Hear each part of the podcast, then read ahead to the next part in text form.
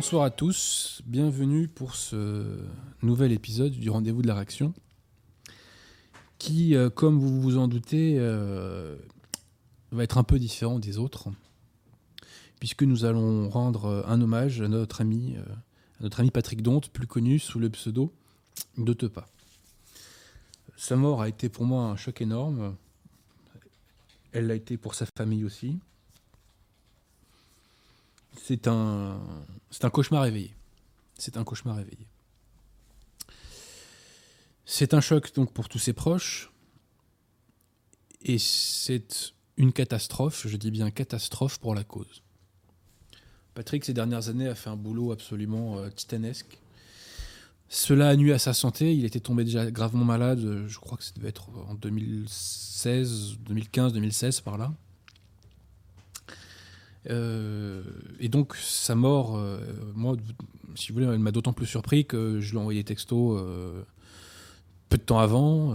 C'est c'est vraiment une nouvelle terrible. Alors, donc, notre ami Patrick nous a quittés. Mais il y a quand même une chose qui peut nous réchauffer le cœur. C'est le déluge, je dis bien le déluge d'hommages qui, euh, qui lui est rendu. Que ce soit des anonymes sur les réseaux sociaux ou des personnes plus connues, il y a une unanimité et c'est vraiment un, déluge d'hommages pour notre ami Patrick.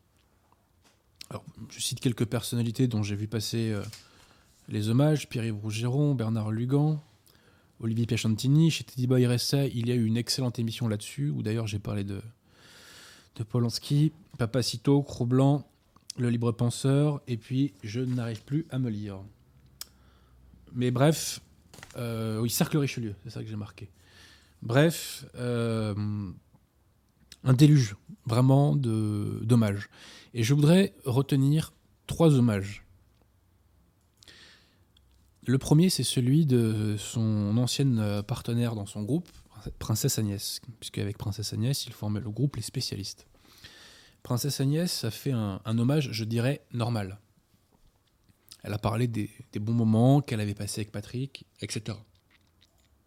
Elle n'a pas du tout été en mode euh, euh, oui, mais bon, ces dernières années, il avait pris une tournure politique que je ne partageais pas, etc. Elle a eu de la pudeur par rapport à tout ça. Elle a, donc, été normale.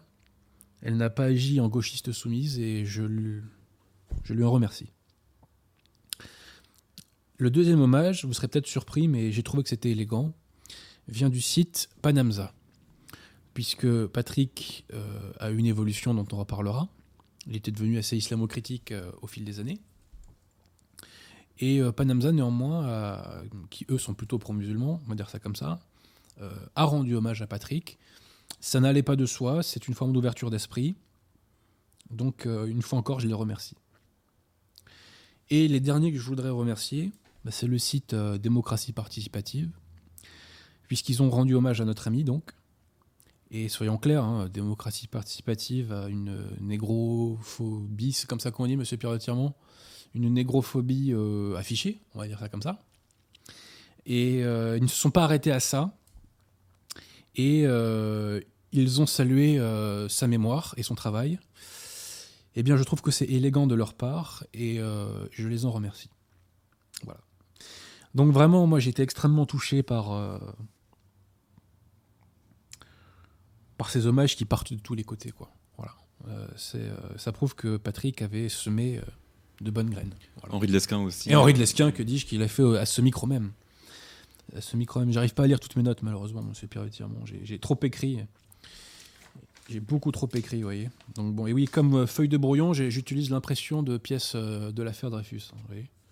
Voilà ce que j'en fais.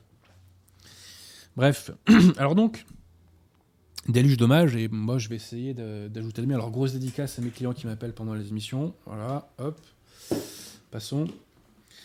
Euh, je vais ajouter ma petite pierre à l'édifice. Il y a eu une très bonne émission euh, chez, Teddy- Boy RSA, donc vous disais, j'invite les gens à y aller parce que je pense que Papacito, dans cette émission, a eu des mots très justes sur Patrick. Donc, déluge d'hommages pour Patrick. Mais il y a quand même une figure, une personne qui s'est frotté les mains, qui s'est félicité de la mort de Patrick. Cette figure, vous la connaissez tous. Il s'agit de qui? Il s'agit de Lucifer, du diable. Raisonnons logiquement.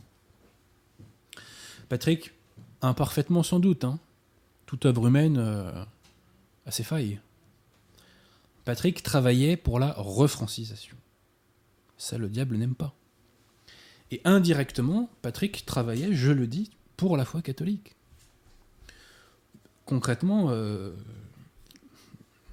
une bonne majorité des personnes qui me connaissent aujourd'hui m'ont connu à travers mes émissions euh, chez Meta TV, puis ensuite sur euh, Tepa TV. Et à travers ma personne, ils ont découvert mon combat pour la foi, pour l'infaillibilité pontificale, contre la secte conciliaire, etc. Donc indirectement, euh, notre ami Patrick, eh bien, a défendu la foi catholique et le bon Dieu le lui rendra. Pardonnez-moi. Si Patrick ne nous avait pas quittés, je serais revenu dans son émission, bien entendu. Je peux vous garantir qu'on aurait fait des émissions atomiques pour défendre l'infaillibilité, le magistère de l'Église. Et on l'aurait fait à une échelle euh, inédite, puisque tous ces combats en France sont menés depuis toujours, depuis qu'il y a cette fameuse passion de l'Église. On a été un des pays précurseurs en France. Mais les clercs et les laïcs qui avaient ce combat-là étaient condamnés au silence. Avec Patrick, on aurait pu euh, porter ce combat à une échelle inédite. Déjà, à Radio Athéna, on le fait à une échelle inédite. Mais avec Patrick, et avec la couverture médiatique qu'il permettait d'avoir, on aurait pu même passer à, à, la vitesse supérieure. Donc le diable et tous ses agents se sont réjouis de la mort de Patrick. Et le mal, c'est contagieux. Donc tenez-vous éloignés des agents du diable et ne les alimentez pas de quelque, de quelque façon que ce soit. Patrick était un patriote français. Ça, c'est un truc que personne ne pourra le, lui enlever. Il avait vraiment un amour profond de la France. Et quand même, vous mesurez le, le chemin parcouru. Hein. Euh, passer du rap et du 93 à l'invitation d'Adrien Abosi, euh, ça fait un sacré chemin quand même. Hein. Donc chapeau, Chapeau bas, mon ami. Chapeau bas. Je me répète, je radote. Patrick a défendu la France. Et plus indirectement, il a défendu la foi catholique. Il avait euh, énormément de qualités. Alors attention, hein, on a tous des défauts. Patrick avait des défauts. Il n'était pas parfait. Mais il avait des qualités euh, incontestables. C'était quelqu'un d'intelligent, qui comprenait bien, qui assimilait bien les dossiers qu'il traitait. Et si vous reprenez toutes ces émissions, vous verrez que Patrick parlait d'un paquet de sujets très différents, politique intérieure, extérieure, etc. Et qu'il maîtrisait globalement les sujets dont il parlait. Il avait un esprit d'indépendance, il avait un esprit critique, et euh, il avait une bonhomie. Il avait une bonhomie, les gens l'appréciaient. Et très concrètement, Patrick a contribué à casser les codes de la vieille, euh, enfin, du vieux camp national, et il a permis de diffuser nos idées sur un support nouveau, et donc il a permis que les idées françaises s'adressent à un public nouveau. Je le remercierai jamais assez pour tout ce qu'il a fait pour notre pays. Je vous ai évoqué donc euh, l'émission de Teddy Boy RSA. Papacito a eu des mots très justes. Que dit-il en substance? Il dit que la dissidence et le camp national sont des cloaques d'impureté. Alors ça, ce sont des mots de la Vierge euh, à la salette que je réemploie. Ce ne sont pas les mots de Papacito, mais c'est ce qu'il vise. Et que Patrick, par sa bonne humeur, par sa bonhomie, par son ouverture d'esprit, eh ben justement, euh, contribue à nettoyer un petit peu les écuries d'Ogigaz. Donc merci Patrick, il a fait des, dizaines de millions de vues sur Dailymotion et YouTube. Et ce sont les idées françaises qui euh, ont été véhiculés. Et on parle souvent des invités que Patrick recevait, mais je tiens à dire que Patrick faisait aussi ce qu'il appelait des libres antennes. Et là, il tenait le crachoir pendant trois heures, et chapeau quand même pour tenir le crachoir pendant trois heures à échéance régulière. Euh, et euh, bah, encore une fois, il n'avait pas raison sur tout, bien sûr, mais globalement, les choses allaient dans le bon sens. Voilà. Et je tiens vraiment aussi, je les oublie pas, à rendre hommage à ses amis et à son équipe technique. Je pense à deux d'entre eux que je croisais à échéance régulière. Je pense à Alain. Coucou Alain. Et je pense à Stéphane qui actuellement est en Pologne. Coucou Stéphane. Et je vous remercie les gars. Euh, vous avez fait un super boulot aux côtés de Patrick. Et euh, vous avez votre part, je dirais, dans, bah, dans ce qui a été fait avec Meta TV de positif. Et, euh, et voilà. Alors, Patrick, euh, vous savez, quand vous titillez le diable, quand vous le clashez, il ne se laisse pas faire. Donc, bah, le démon cherche des instruments pour vous en mettre plein la tête. Et de qui le diable s'est-il servi pour attaquer Patrick? Il s'est servi d'une partie du système, puisque Patrick euh, était en procès contre la LICRA. Qui avait, il avait été condamné à une somme écrasante au regard de ses revenus véritables. On m'a dit d'ailleurs que, in fine, la LICRA avait euh, réussi à, saisir de l'argent sur ses comptes, mais je n'ai pas beaucoup d'éléments là-dessus, donc euh, je ne peux pas trop m'aventurer. Donc Patrick était attaqué par la LICRA, et il était attaqué par ce que j'appelle la dissidence nationale islamique, voilà, qui lui avait déclaré une guerre à mort médiatique euh, en 2014. Et euh, donc Patrick était l'objet d'insultes récurrentes, euh, de calomnies, de diffamations. on lui a inventé une vie qu'il n'avait pas. ça, c'est la spécialité de la dissidence nationale, de la dissidence nationale islamique. C'est l'attaque sur la vie privée, attaque sur les proches, euh, calomnie, euh, tout ça est répugnant et le bon Dieu les jugera. Comme le bon Dieu le dit dans le Deutéronome, la vengeance m'appartient. Voilà, donc laissons faire le bon Dieu pour la vengeance. Mais le bon Dieu peut aussi avoir des instruments humains pour la vengeance. Et Patrick aussi était en guerre contre les trolls. Hein. Euh, il se faisait énormément troller. Et il en avait la casquette pour parler aussi poliment que possible. Bah, des trolls. Euh, parce que les trolls, en fait, ce qu'il faut vous compreniez, c'est qu'ils sont plus beaux, plus intelligents, plus purs, plus forts, plus tout que vous. C'est-à-dire que les planqués euh, ont beaucoup plus de mérite et de vertu et de galon, si je puis dire, que euh, ceux qui sont sur le front. Quoi. Voilà. C'est vraiment la lie de l'humanité, les trolls. Voilà donc Patrick, boulot colossal. Boulot colossal il a suscité le respect, il avait une bonne équipe autour de lui, et surtout ce qui était génial chez Meta TV, c'est que c'était fait avec trois bouts de ficelle. Alors certes, il y a eu un investissement initial, donc du matos, mais après, il n'y avait pas de frais généraux, et c'est avec au final une, mise de fonds euh, assez modeste qu'il arrivait à, tenir son média sur... Euh, bah, euh, il a fait ça entre 2013 et 2019, donc sur plus de cinq ans. Patrick m'a fait l'amitié de m'inviter plus de dix fois ou dix fois à peu près. Un ami qui suit beaucoup la dissidence et la nouvelle opinion publique me dit que je suis l'un des invités qui est le plus venu, voire celui qui est le plus venu. Et je dois dire que euh, pour moi, c'était toujours un plaisir parce qu'on s'éclatait dans les émissions. Je pense que ça se voit. Euh, pourquoi on s'éclatait avec Patrick?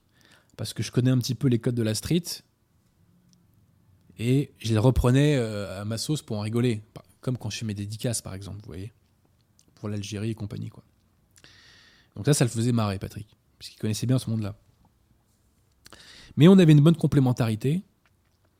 Et euh, l'une des émissions les plus sympathiques, c'est peut-être pas la meilleure sur le fond, mais l'une des émissions les plus sympathiques qu'on a fait, c'est une émission où on commente une émission, euh, ou plutôt un passage télé de Rokhaya Diallo. Voilà. Donc euh, là, on, on s'était bien marré mais on se marrait toujours. Quand j'allais à Meta TV ou donc à Tepa TV, euh, je peux vous garantir que le, on, voyait pas le temps passer. Euh, j'avais l'impression que j'étais là depuis un quart d'heure, alors qu'en fait c'était déjà la fin de l'émission, quoi. Et les émissions duraient plus de deux heures. Donc vraiment, on était au bistrot. on était au bistrot chez Patrick, c'est sympa, il y avait une bonne ambiance. il y avait un petit côté conspirateur. On va dans le 93, dans la cave ou rez-de-chaussée d'une maison. C'était marrant, quoi. Il y avait une bonne ambiance. Et ça, je, dois dire que c'est une grâce que le bon Dieu m'a fait. Je le remercie beaucoup. Et euh, vraiment, euh, c'est des très très bons souvenirs que j'ai qui ne disparaîtront pas. Qui ne disparaîtront pas. Donc, euh, mon cher ami Patrick, je le voyais dans les émissions. Je ne l'ai pas beaucoup vu en dehors. Je le voyais de temps en temps. enfin, notamment, il me demandait des, des, conseils juridiques quand il lui arrivait des choses.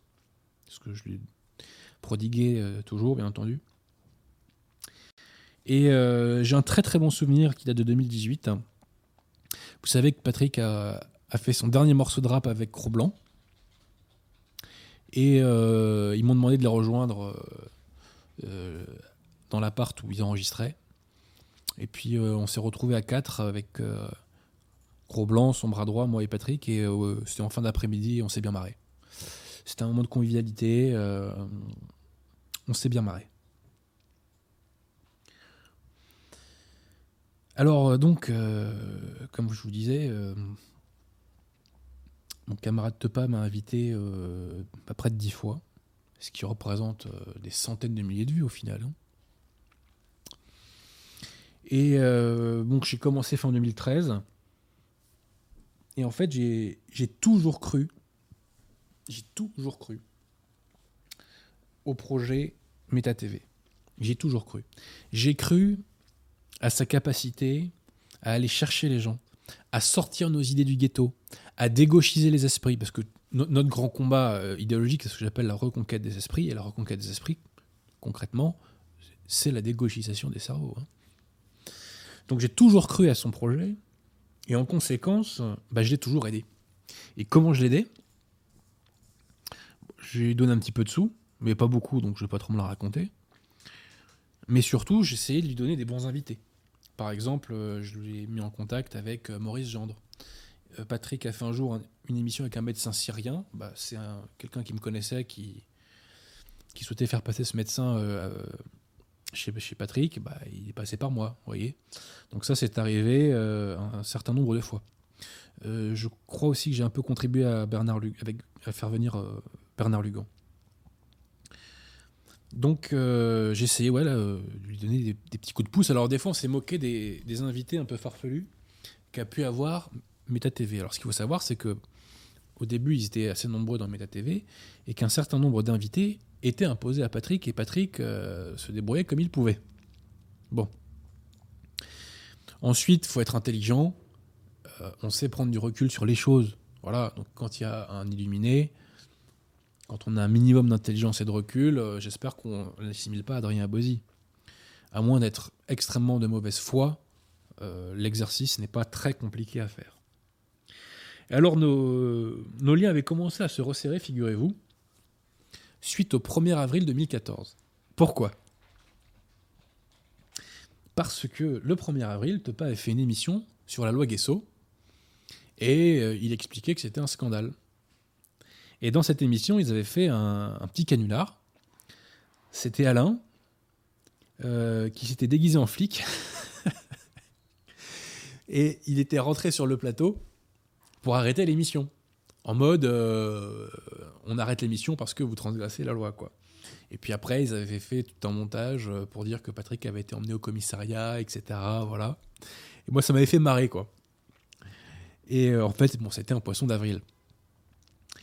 Et suite à ça, bah, il y a des trolls euh, qui se sont déchaînés contre eux. Mais moi, je les avais soutenus, ça m'avait fait rigoler, c'était bon enfant. Euh, voilà, quoi. Il n'y avait vraiment pas de quoi. Euh, et pas de quoi s'exciter, quoi. Donc, donc voilà, on s'appelait très régulièrement. on se donnait nos impressions sur les événements, sur les uns et les autres. Parfois, j'ai contribué à détendre l'atmosphère entre Patrick et certains invités potentiels. Euh, et, voilà. En 2014, on a commencé à faire euh, une série d'émissions cultes. Alors culte pas dans le sens où elles sont exceptionnelles. Ce sont des bonnes vidéos, c'est pas des méga vidéos. Je parle, vous l'aurez compris, de mes émissions sur Pétain. En 2014, j'ai fait deux émissions sur Pétain. Suite à ces deux émissions, les gaullistes terrorisés euh, m'ont supplié de faire un débat. Au début, ils voulaient débattre à deux. Après, la personne qui devait débattre euh, s'est défaussée. Euh, et finalement, il y a Christian Van Estre qui été, qui a fait le débat. Et ce débat été très important. Pourquoi? Parce que la Vox Populi a parlé. À la fin de l'émission, les gens devaient faire deux votes. Ils devaient voter soit pour Adrien Abosi, soit pour Christian Van Est, et ensuite, soit pour Pétain, soit pour De Gaulle. Et les gens ont eu la courtoisie de voter pour le binôme Abosi-Pétain. Et donc, pour la première fois, me semble-t-il, depuis 1944, le peuple français consulté a pris parti pour le maréchal Pétain. Et ça, c'est complètement nouveau parce qu'il ne faut pas faire d'anachronisme. Mais à l'époque, que ce soit dans le camp national ou dans la dissidence, quasiment tout le monde était gaulliste. Quasiment tout le monde. J'ai pas euh, caressé euh, les internautes dans le sens du poil quand j'ai taclé euh, De Gaulle. Argument à la main. Il n'y a rien de diffamatoire dans tout ce que j'ai fait dans mes démonstrations. Donc ça, bah, c'était une petite, non pas révolution, mais une petite contre-révolution, grâce à Patrick, pour la première fois en 70 ans, les gens ont voté Pétain. C'est quand même génial. Attendez. C'est quand même génial. Et bien ça, c'était grâce à Patrick. Bon, après, j'ai fait un certain nombre d'émissions euh, classiques sur l'actu qui sont sympas. Voilà, qui sont des émissions sympas.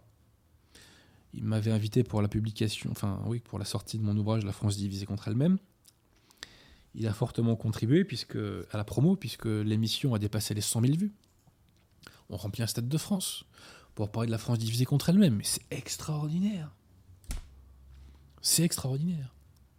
Alors il y a une émission en revanche dont je suis aussi vraiment très content sur Pétain. C'est celle que j'ai faite en 2016, où je parle euh, du rôle qu'a joué Darlan. Et euh, je parle d'autres figures euh, peu connues, comme Gabriel Jantet comme euh, Yves Boutillier. Et pour l'anecdote, à la base, cette, cette émission qu'on a fait au, printemps 2016, on devait la faire à la base, figurez-vous, le 13 novembre 2015. Voilà, donc euh, ça s'est pas fait ce jour-là. On a été contraint de décaler. Et cette émission-là a moins marché que les autres sur Pétain.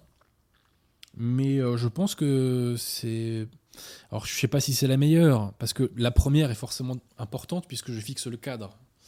Mais euh, c'est une émission importante en tout cas. Elle s'appelle, je crois, Le maréchal Pétain a initié la résistance. J'aurais pas choisi ce mot-là, parce que moi le mot résistance, c'est quand ça me gonflait, je vous le dis franchement. Mais euh, allez voir cette émission, euh, c'est du très lourd. Voilà. Et alors là où je suis, mais encore une fois, extrêmement reconnaissant à Patrick, extrêmement reconnaissant, eh ben c'est la toute dernière émission que j'ai faite avec lui. Et de quoi traiter la toute dernière émission que j'ai faite avec lui? Elle traitait de l'affaire Dreyfus. Et là, pour la première fois depuis quasiment 100 ans en France, à cette échelle-là, j'entends, eh ben, j'ai pu dire la vérité sur l'affaire Dreyfus, en ratatinant la, version officielle, pièce à la main éléments du dossier à la main. Voilà. Et eh bien cette émission, elle est historique. Je suis désolé, hein. Mais dire la vérité sur ce sujet-là, à cette échelle-là, on peut le dire aujourd'hui avec Polanski qui vient nous laver les cerveaux euh, avec son film, et eh ben c'est extraordinaire. Merci, merci, merci mon cher ami. Et d'ailleurs, je vais sortir un deuxième bouquin sur Dreyfus qui, si Dieu le veut, sortira en janvier, eh bien cet ouvrage, je l'annonce, sera dédié à Patrick Dont. Voilà. Parce qu'il a permis de faire exploser la vérité euh, à une forte échelle. Voilà. Donc merci Patrick. Merci, merci, merci. Et alors, je voudrais aussi vous, vous livrer un témoignage. Vous n'êtes pas obligé de me croire. Mais c'est la vérité. Et je vous le dis, voilà. Quand Patrick m'a appris sa maladie, je l'ai appelé. Et je lui ai dit, écoute Patrick, si tu veux mettre toutes les chances de ton côté pour contribuer à ta guérison, il faut que tu pries le bon Dieu. Il faut que tu pries la Vierge. Et il m'a dit, euh, et je lui ai dit, donc je vais t'apprendre à prier, et je vais t'apprendre à prier le chapelet. Le chapelet, c'est l'arme de destruction massive contre le mal, contre le péché, contre le vice. Pour vous sanctifier, pour détruire vos vices, pour détruire vos péchés, il n'y a rien de mieux que le chapelet. On ne le répétera jamais assez. Donc je, me rappelle, j'étais dans mon cabinet, euh, j'étais en train de l'appeler, et il me dit, bah écoute, c'est incroyable ce que tu me dis, parce que il y a quelques jours de ça, je vais prendre mon manteau qui est accroché chez moi, et en bas par terre, je trouve un chapelet. Alors Patrick ne venait pas d'un milieu catholique. Donc il comprend pas d'où venait ce chapelet. Alors il appelle autour de lui, il appelle, demande à sa famille, demande à ses proches, mais est-ce que vous n'avez pas oublié un chapelet chez moi? Parce que j'en ai trouvé un et je sais pas d'où il vient. Réponse négative de toutes les personnes à qui il a demandé. Patrick n'a jamais su comment ce chapelet s'était retrouvé par terre en dessous de son manteau. Il sait pas. Le truc est arrivé là comme ça. On ne sait pas comment le chapelet s'est retrouvé ici. Et donc Patrick avait gardé le chapelet, et je l'appelle, et soyons clairs, à ce niveau-là, c'est plus du hasard. Soyons clairs. Donc je lui ai envoyé un long courriel pour lui expliquer euh, les mystères, les fruits de ce mystère, etc. Euh, je l'ai ensuite euh, eu au téléphone une nouvelle fois pour lui donner des explications complémentaires. Parce que c'est vrai que par courriel, c'est pas forcément très simple d'expliquer. Et bah, il s'est mis à prier la Vierge et le bon Dieu. Et à chaque fois que je l'avais au téléphone, je lui dis Dis-moi, Patrick, est-ce que tu continues de prier? Il me dit Oui, je le fais tous les jours. Alors, ce que c'était son chapelet qu'il faisait tous les jours, je ne sais pas. Mais il m'a dit qu'il priait tous les jours. Et à chaque fois que je lui ai posé la question, il me disait qu'il priait. Patrick, je vous l'ai dit, a défendu la foi indirectement. Et je dois dire que parmi les catholiques, il était très aimé. Très aimé.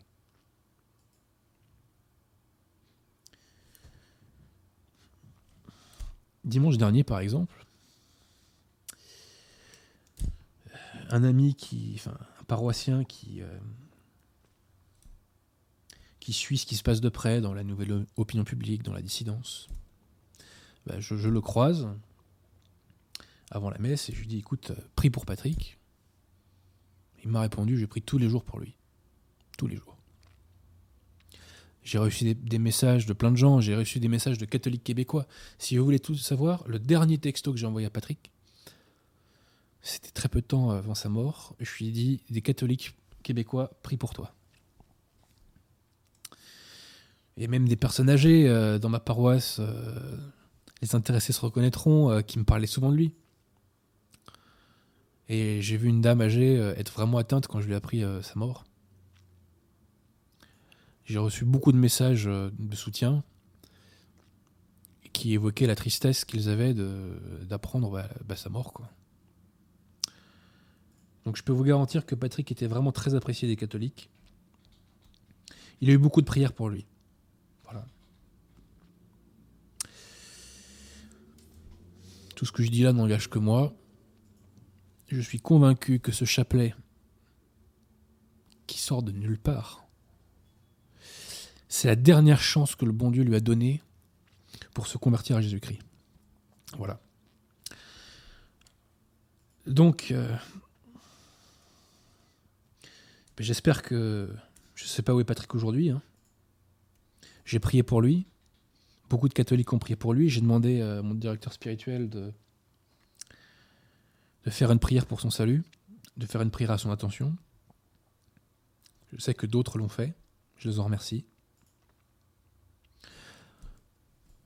Je ne sais pas où est Patrick aujourd'hui. Mais je prie le bon Dieu pour qu'on se retrouve au ciel. Voilà, bah, c'est ce que je pouvais vous dire sur lui. hein. On a perdu un combattant. On a vraiment perdu un, grand combattant. Et vraiment, je peux vous dire que s'il ne nous avait pas quittés, euh, j'aurais tout défoncé euh, dans des nouvelles émissions pour euh, pulvériser cette secte de M3 petits points qui se prétend l'Église catholique. Et je suis sûr que Patrick aurait été ultra motivé pour ce combat. Voilà. Bref. À tout hasard, Pierre de Tirmont, est-ce qu'il y a des questions? À tout hasard, hein, si on n'a pas, c'est pas grave. hein. Déjà un don d'Adrien, merci Adrien. Non, pas de questions, les gens sont, touchés par ton hommage. euh, on demande s'il s'est confessé avant. Je crois pas, non. D'accord. Je crois pas. Par contre, un catholique qui allait le voir dans la chapelle ardente m'a dit qu'il avait une croix de Jésus-Christ autour du cou. Donc voilà, j'espère- il a été longtemps en état d'ignorance invincible. Le bon Dieu jugera. Priez à fond pour lui. Tout- je demande à toutes les personnes qui nous écoutent de prier à fond pour lui. Voilà. Et vous savez, la morale de l'histoire de tout ça, et qu'il faut jamais perdre de vue, c'est que tout notre combat, il sert à quoi? C'est pour le salut des âmes. Le combat ultime, c'est pour le salut des âmes. Et vous pouvez être certain que le combat ultime de nos ennemis, c'est la damnation des âmes. Ça, vous pouvez en être certain. Et ma foi, j'espère que beaucoup de gens prendront conscience de ça. On est là, le sens de la vie est le même pour tous. On est là pour se sauver. La vocation céleste de l'individu est totalement euh, étouffée euh, par la vie moderne, mais c'est le sens de notre vie. On est là pour euh, être en état de grâce, pour lutter contre le péché. Voilà, je précise que la sociologie du Queutard, ça mène droit en enfer. hein. Parce qu'il y en a qui prétendent être des élus de Dieu, mais euh, ça fonctionne pas comme ça. hein. On est là pour être en état de grâce, on est là pour sauver nos âmes. Et ça, ça passe par la foi, ça passe par les mœurs, et ça passe par les talents. Si le bon Dieu vous donne des talents, vous devez les utiliser. Sinon, c'est un péché. Et le bon Dieu vous jugera là-dessus. Si vous faites 5, mais que le bon Dieu vous avait donné pour faire 10, à mon avis, voilà. Bref, ça peut mal se passer plus ou moins. Et j'insiste, hein, il faut défendre la foi catholique, j'espère le faire. D'autres le font. Je parle des jeunes générations qui émergent. Je pense à Guillaume von Hazel, je pense à Paul-Étienne Pierrecourt, je pense à Pierre Joly, c'est une jeune génération qui émerge.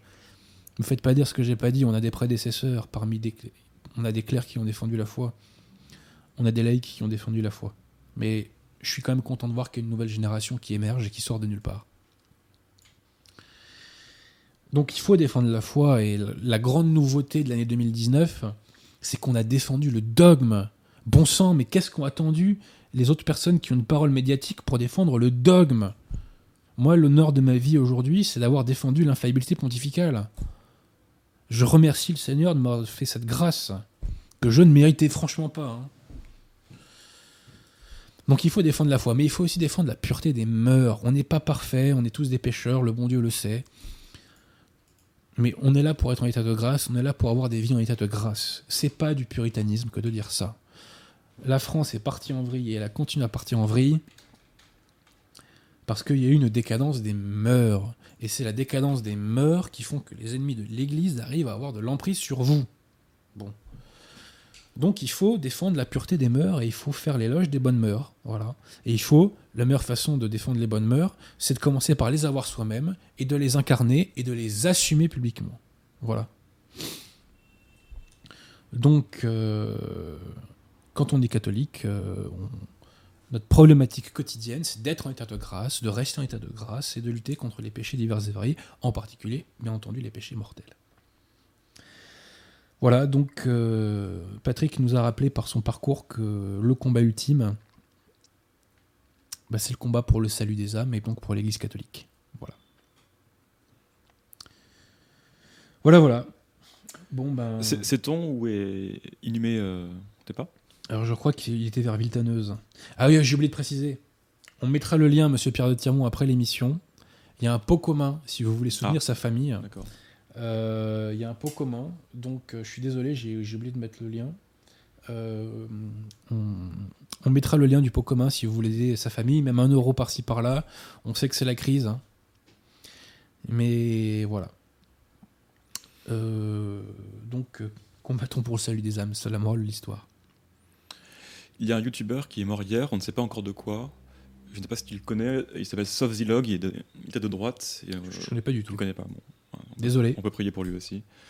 Et merci à Adrien pour son nouveau don et à, Véro- à Véronique pour son don. Eh bien, Adrien et Véronique, merci à vous. Merci à vous. Vous savez, quand vous donnez à la cause, il faut bien que vous compreniez une chose, c'est que c'est un investissement. C'est un investissement. Et le pognon n'est pas dans la poche, hein, je précise. Euh, c'est un investissement. Nos ennemis, eux, quand ils ont besoin de foutre des ronds, ils foutent des ronds. Ils se posent pas la question. hein. Donc, euh, c'est pas avec des oursins dans la poche qu'on va... euh, en plus, s'il y a bien un péché, moi, qui m'exaspère, enfin, il y en a d'autres, mais l'avarice, euh, voilà. Je supporte pas les gens radins. Vraiment, c'est. Ça m'exaspère. Bon, bah écoute, Pierre de Tirmont, il n'y a pas de questions? Euh, pas plus que ça. Encore un don de Alex, merci Alex. Adrien encore, merci Adrien, troisième don. Bah lâchez du bif, hein. on en a besoin. Merci à tous. On en a besoin. Bah écoute, euh, je propose qu'on perde pas plus de temps que ça. Et que. on- Alors avant d'appeler notre ami Christophe, vous savez que mon émission contribue à me faire connaître, bien entendu. Mais euh, elle sert aussi, j'espère, à faire connaître bah, d'autres initiatives de bonne volonté, que j'estime être en tout cas de bonne volonté. Je pense à nos amis du collectif Saint-Robert Bellarmin. Le collectif Saint-Robert Bellarmin a écrit un un très bon ouvrage pour la défense de la foi en 2018 qui s'appelle 60 ans de religion conciliaire. Si cette question-là vous intéresse, je vous invite à vous procurer ce livre, car ce livre est euh, un des plus euh, faciles à lire et des plus complets qui ont été faits sur cette question. Il y a le livre de Pierre Joly qui est sorti sur Bergoglio. Je vous rappelle que j'ai fait une préface au hachoir. Bazooka, coup de tête, balayette, manchette, souplesse arrière, il reste plus rien. Voilà. Il reste plus rien de la secte. Et puis là, ils vont, vont pas tarder à, à publier, à traduire un ouvrage qui est consacré à l'invalidité du sacrement de l'ordre, du pseudo-sacrement de l'ordre, tel que réformé par Paul VI en 1968, puisque le sacrement d'ordination, enfin, de, je veux dire, le sacrement de, de, sacre euh, de l'ordination épiscopale, je crois que c'est comme ça qu'on dit, est invalide hein, chez, chez les conciliaires et donc euh, n'ont pas les pouvoirs de sacrer de donner la messe, hein, les, euh, ni de confesser d'ailleurs, les, les clercs conciliaires. À l'exception de ceux de la fraternité Saint-Pédis qui eux restent, restent validement ordonnés. Voilà. Donc euh, j'intègre la, fraternité à la, secte conciliaire, c'est une sous-section de, la secte conciliaire. Donc aidez nos amis du collectif Saint-Robert Bellarmin, ils ont une bibliothèque en ligne. Si vous avez un bouquin catholique à acheter, passez par chez eux, ne passez pas par Amazon. Voilà, euh, il faut aider les gens qui, font le bien. Voilà, il faut nous aider. Tout seul, on n'arrive à rien, il faut bien le comprendre. hein. Euh, la France ne va pas se redresser parce qu'il y aura un homme providentiel. La France va se redresser parce qu'il y aura un paquet d'hommes providentiels, parce qu'on aura un peuple qui se sortira les, mains des poches, qui sauront faire les vrais efforts, qui sauront se sanctifier, qui sauront se convertir quand ce n'est pas le cas, qui sauront défendre la foi, etc. etc., etc. Aider le collectif Saint-Robert Bellarmin. Aider Guillaume van Hazel, aider Paul-Étienne Pierrecourt, aider tous ces gens-là qui font du bon boulot, donc euh, faut les aider, quoi. Voilà. Aider aussi Jean-Noël, des éditions Vox Gallia, que nous avons reçues il y a quelques semaines, voire quelques mois maintenant. Il fait un bon boulot. Si vous avez un bon bouquin sur l'histoire de France à acheter, allez chez notre ami Jean-Noël. Ne passez pas par Amazon. De grâce. De grâce. Il faut aider tous ces gens-là. C'est par la réagrégation de la qualité française que nous nous en sortirons. Voilà. Réagrégation sociale, intellectuelle, spirituelle, etc. Que nous nous en sortirons. Donc voilà, n'hésitez pas à aider tous ces braves gens. Il fallait que je le dise. Et aussi, euh, publicité habituelle pour nos amis de la librairie française. Si vous êtes francilien et que vous avez un bouquin à acheter, n'hésitez pas à acheter soit sur le site de la librairie française, soit d'aller les voir. Euh, je crois que c'est 5 rue euh, Bartholdi, dans le 15e, métro duplex de la Voie de Piquet. Voilà. Et d'ailleurs, Alain Pascal fait une séance de dédicace le 7 décembre à la librairie française. Et il m'a gentiment demandé bah, de, dédicacer mes ouvrages avec lui, bah, donc je l'accompagnerai le 7 décembre pour, euh, pour une séance de dédicace. Alors mon nouveau livre sur Jacques Maritain euh, et sur le cardinal Pi euh, ne sera pas sorti à ce moment-là. Il sortira, je pense, quelques jours après.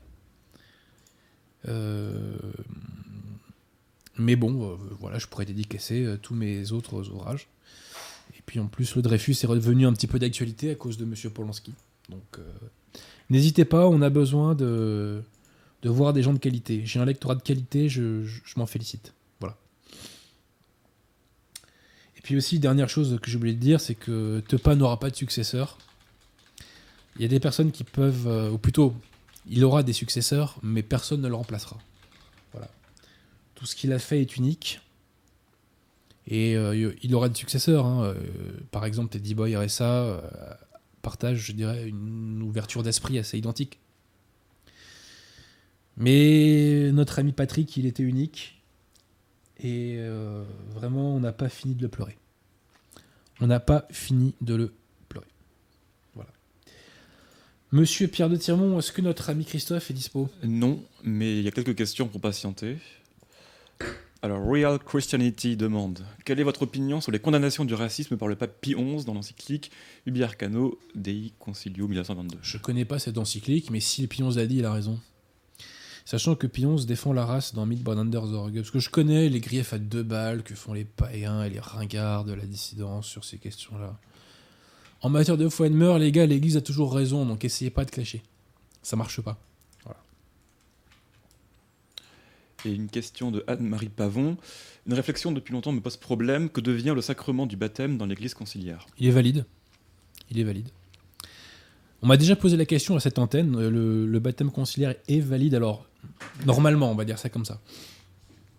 Mais en revanche, avant, quand on baptisait, on faisait toute une série d'exorcismes contre euh, bah, pour, euh, pour la personne qui, qui se faisait baptiser. Et les conciliaires ont supprimé les exorcismes. Voilà, sans doute s'imagine-t-il auto-immunisés contre le démon, ces braves conciliaires. On l'a vu d'ailleurs avec le culte euh, de Pachamama hein, il y a quelques semaines de ça. Alors quand un conciliaire euh, se convertit au catholicisme, et ben, généralement on lui fait faire les compléments de baptême. Et parfois même on lui fait faire euh, un baptême sous condition, c'est-à-dire si on n'est pas sûr que le baptême ait été valide, on, on lui fait un baptême sous condition. Donc mais no- normalement c'est valide. Voilà. Je dis, je dis ça comme ça. Le, baptême, le, le sacrement de baptême est valide. Le sacrement de mariage est valide. Pourquoi? Parce que les ministres du mariage, ce sont les époux. C'est pas le prêtre, il faut, faut le savoir ça. Euh, donc c'est valide. Par contre, la confession n'est pas valide, la messe n'est pas valide, et le sacrement de l'ordre euh, n'est pas valide. Voilà. Christophe appelle. Ah, bah écoute, allons-y. Je décroche. Tu, tu m'entends, Christophe hein Il est avec nous Normalement, oui. Il, il faudrait qu'il coupe le, son, Tu- son tu- YouTube. Est-ce que tu peux, tu peux euh, supprimer le son de, de ton ordi euh, ou de ton téléphone, Christophe Tu nous entends Ouais, c'est bon. Ah, Wunderbar. Je dis un mot allemand parce qu'on me dit toujours que je suis germanophobe. Ce qui, bien entendu, ouais. est une blague, mais bon, c'est pas grave. J'imagine. C'est bon Ouais. On voit On m'entend Ah, attends deux secondes. Pierre de Tiron, est-ce que vous pouvez légèrement augmenter le son de notre ami pour mon casque? C'est possible? Ça va se faire ici, oui, oui. Pierre de Tiron est fantastique. Je, je salue le travail euh, très sincèrement de Pierre de Tiron. Tu peux parler, Christophe, là? Oui, donc c'est bon. Moi, bon, je suis euh, connecté. Ouais, ouais, ça va aller. On m'entend. Bon, alors, Si c'est bon pour vous, c'est bon pour moi. Christophe, pourquoi je te demande euh, de faire cette émission euh, avec nous? Bah, Pour une raison très simple, c'est que je, je bassine euh, les gens pour euh, ce que j'appelle la reconquête des esprits. Et la reconquête des esprits, ça passe par la reconquête de toutes, je dirais, de tous les secteurs de la société. Tu vois? Donc, c'est la reconquête euh, bah, de nos paroisses, c'est euh, la dégauchisation des esprits, c'est la reconquête politique, peut-être demain même politicienne. Ouais. Et c'est aussi la reconquête culturelle. Tu vois Bien sûr. Et euh, parmi la reconquête culturelle, bah, il y a tout ce qui concerne euh, la pensée, la philosophie, la théologie, la politique, l'histoire, etc. Mais il y a aussi les arts, tu vois. Et parmi ce- ces arts, il y a la chanson. Et il me semble, mon cher Christophe, que toi, bah, c'est le domaine dans lequel tu t'illustres. On est bien d'accord et donc, tu avais déjà fait un premier album que j'ai beaucoup aimé, vraiment. Alors, pourquoi j'ai aimé l'album de Christophe?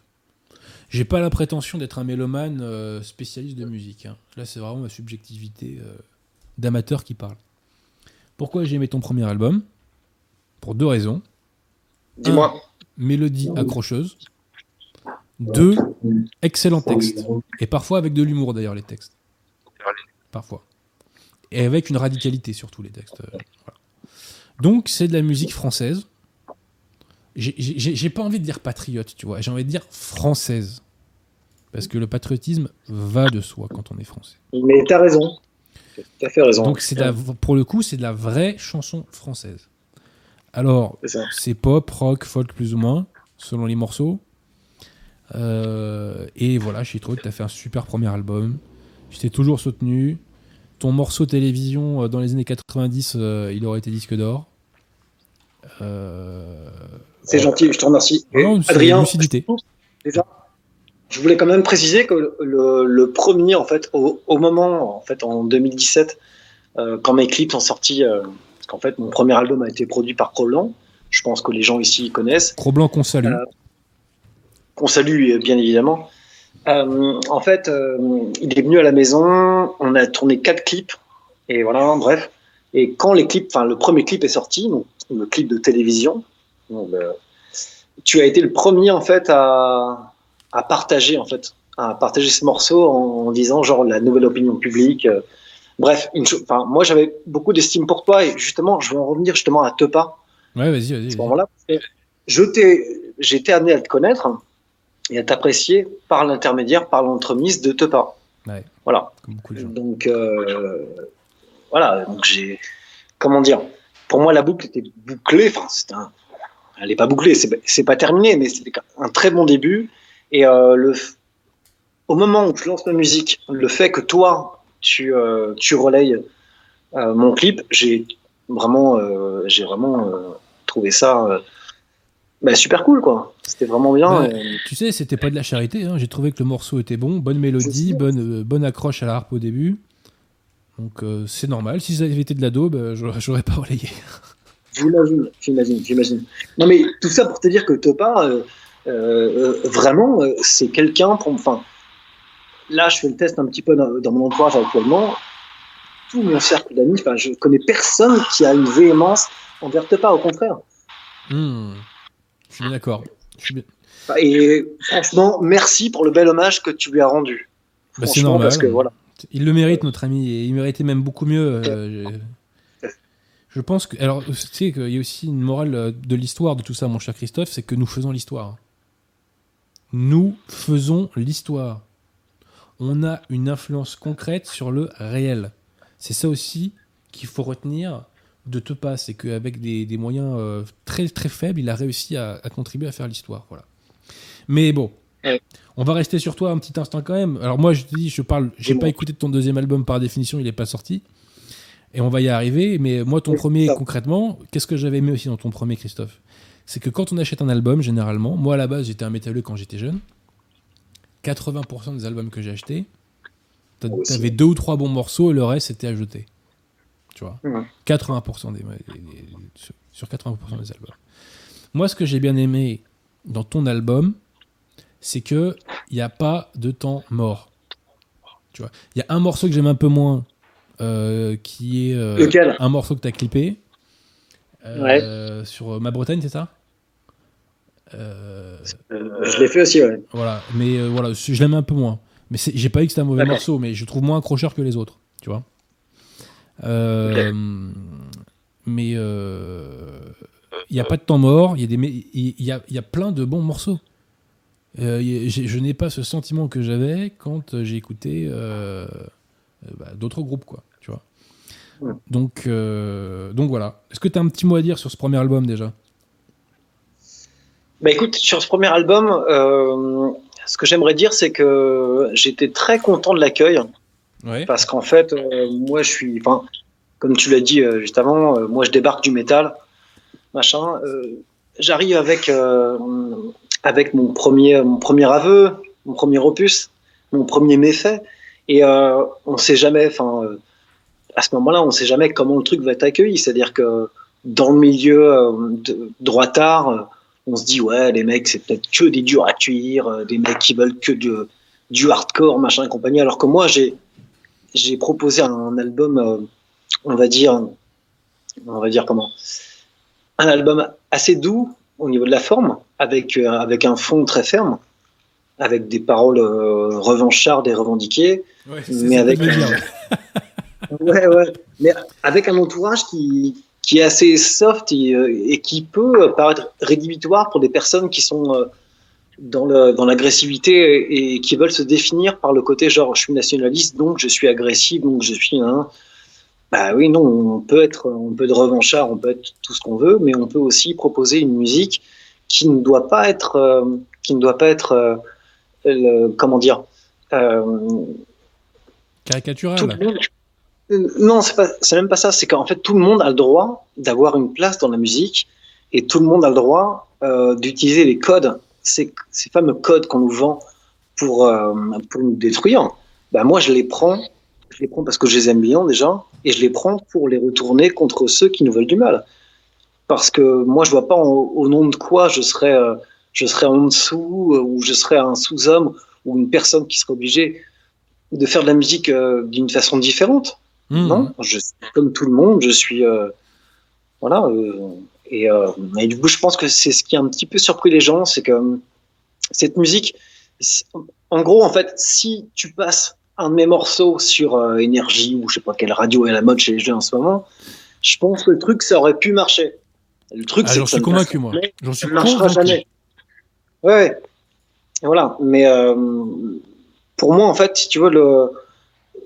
je suis content de moi dans le sens où euh, j'ai pu, j'ai pu proposer aux gens euh, une musique, la musique dont on nous prive. C'est-à-dire qu'on nous prive, exactement, exactement. on nous prive de choses qui, voilà. En fait, en gros, en gros, là, je suis des amis, donc on fait un peu la fête, donc c'est pas le moment. Mais en fait, ouais, c'est pas le moment. c'est toujours le moment de faire la fête, surtout en Bretagne. Non, non, en fait, ce que je veux dire, c'est que, c'est que euh, moi, je suis très fier de mon premier album.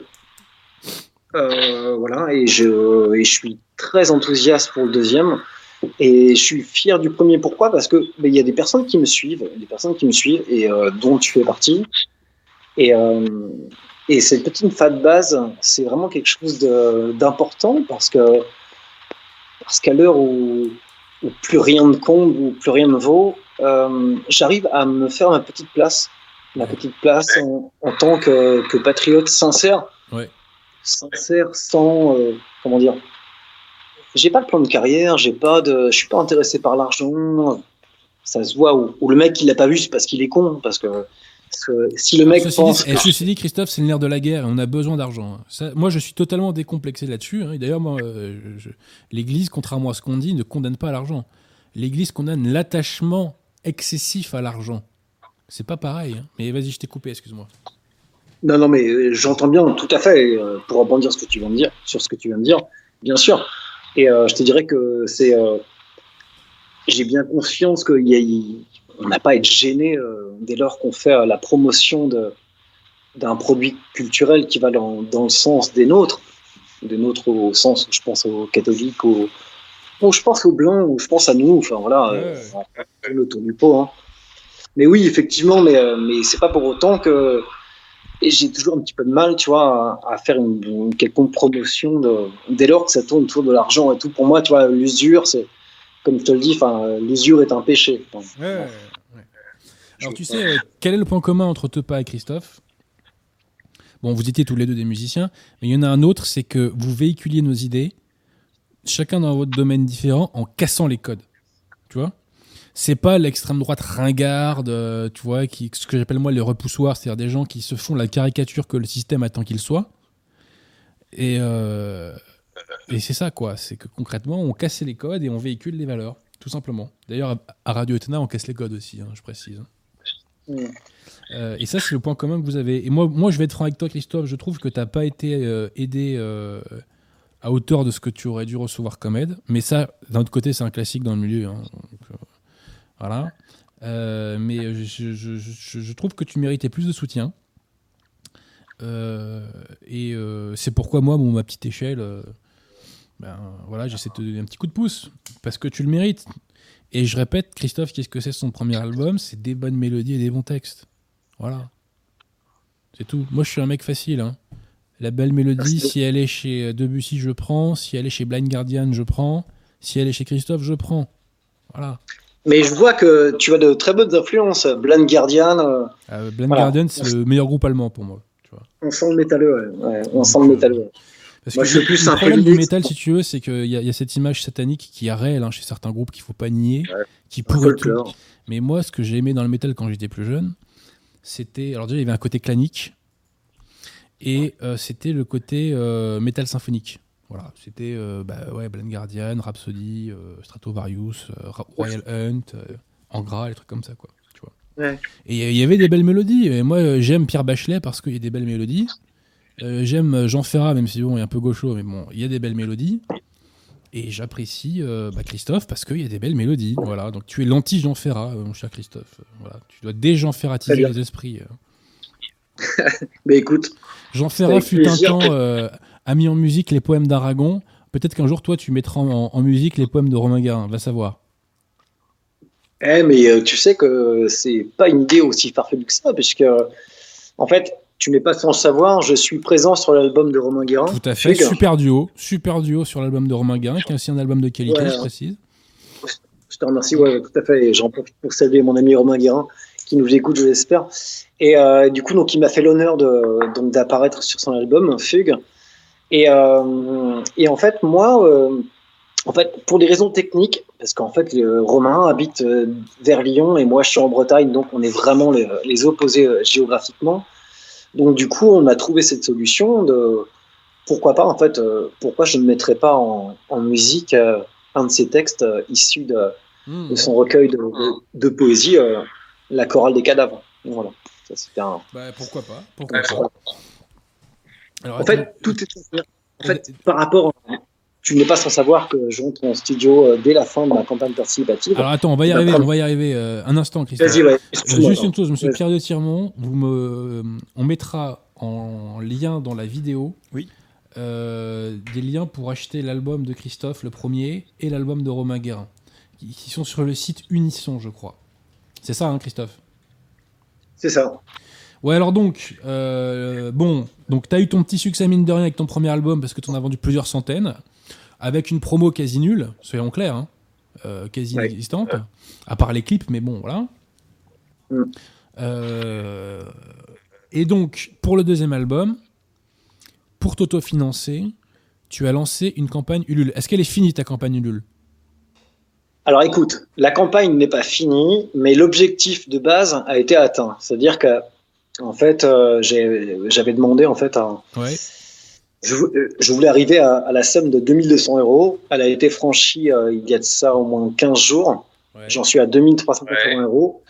Ceci étant, ceci étant, ça reste un système de précommande. Et c'est-à-dire qu'en fait, euh, moi, je manque toujours un peu de confiance en moi et j'ai toujours un rapport un petit peu compliqué avec l'argent. C'est-à-dire que dès lors que, euh, que je dois mettre une somme, une somme butoir, euh, j'ai tendance à aller vers le bas plutôt que vers le haut parce que j'aime pas réclamer de l'argent aux gens. Mais en fait, ce qu'il faut que les gens sachent, c'est que déjà, je suis extrêmement content parce que l'album aura lieu, enfin, l'album va se faire dans de très conditions. mais Christophe, il y a de quoi être content. T'as levé euh, 2300 balles euh, à partir de ton Facebook, alors que t'as. Non, mais attends, c'est une super performance. Hein. T'as de quoi être content. Ouais, si tu le dis, si tu le dis. Mais en fait, ce que, enfin, je Moi, juste moi, les gens, en ils fait- m'auraient don- ils m'auraient donné 20 centimes euh, si j'avais demandé du bif. Alors, tu vois. euh. Ouais, mais parce que t'es pas, euh, t'es pas une vedette. Bah ouais, j'ai pas, pas le level encore. Pas- c'est ça. Non, non. Alors, non. Blague à part, en fait, tout l'argent qui sera, enfin, au-delà de, c'est déjà le cas, au-delà de la somme demandée à la base, ira bien évidemment euh, pour l'album et pour les clips. Parce qu'en fait, ce que j'ai omis de préciser, c'est que les clips, en fait, dans les 2200 balles, effectivement, je me faire, enfin, au niveau de, du studio et du pressage, il n'y a pas de problème. Mais après, c'est toujours pareil. C'est-à-dire que, toujours pareil, c'est que plus il y aura, bah, plus je pourrais faire des clips, plus je pourrais faire monter le truc et plus je pourrais en fait jouer pour les nôtres. Quand Mmh. je dis les nôtres, en fait, je dis les nôtres, je dis toi, moi, je dis ceux qui nous écoutent, tout simplement, tu vois, enfin les nôtres, quoi. enfin les nôtres, pas, euh, Ouais, ouais, enfin, pas me forcer à prononcer euh, des Les nôtres, interdits, donc mais- pas les autres. Voilà, on se comprend. Voilà. Exactement. Voilà, Voilà. Très bien.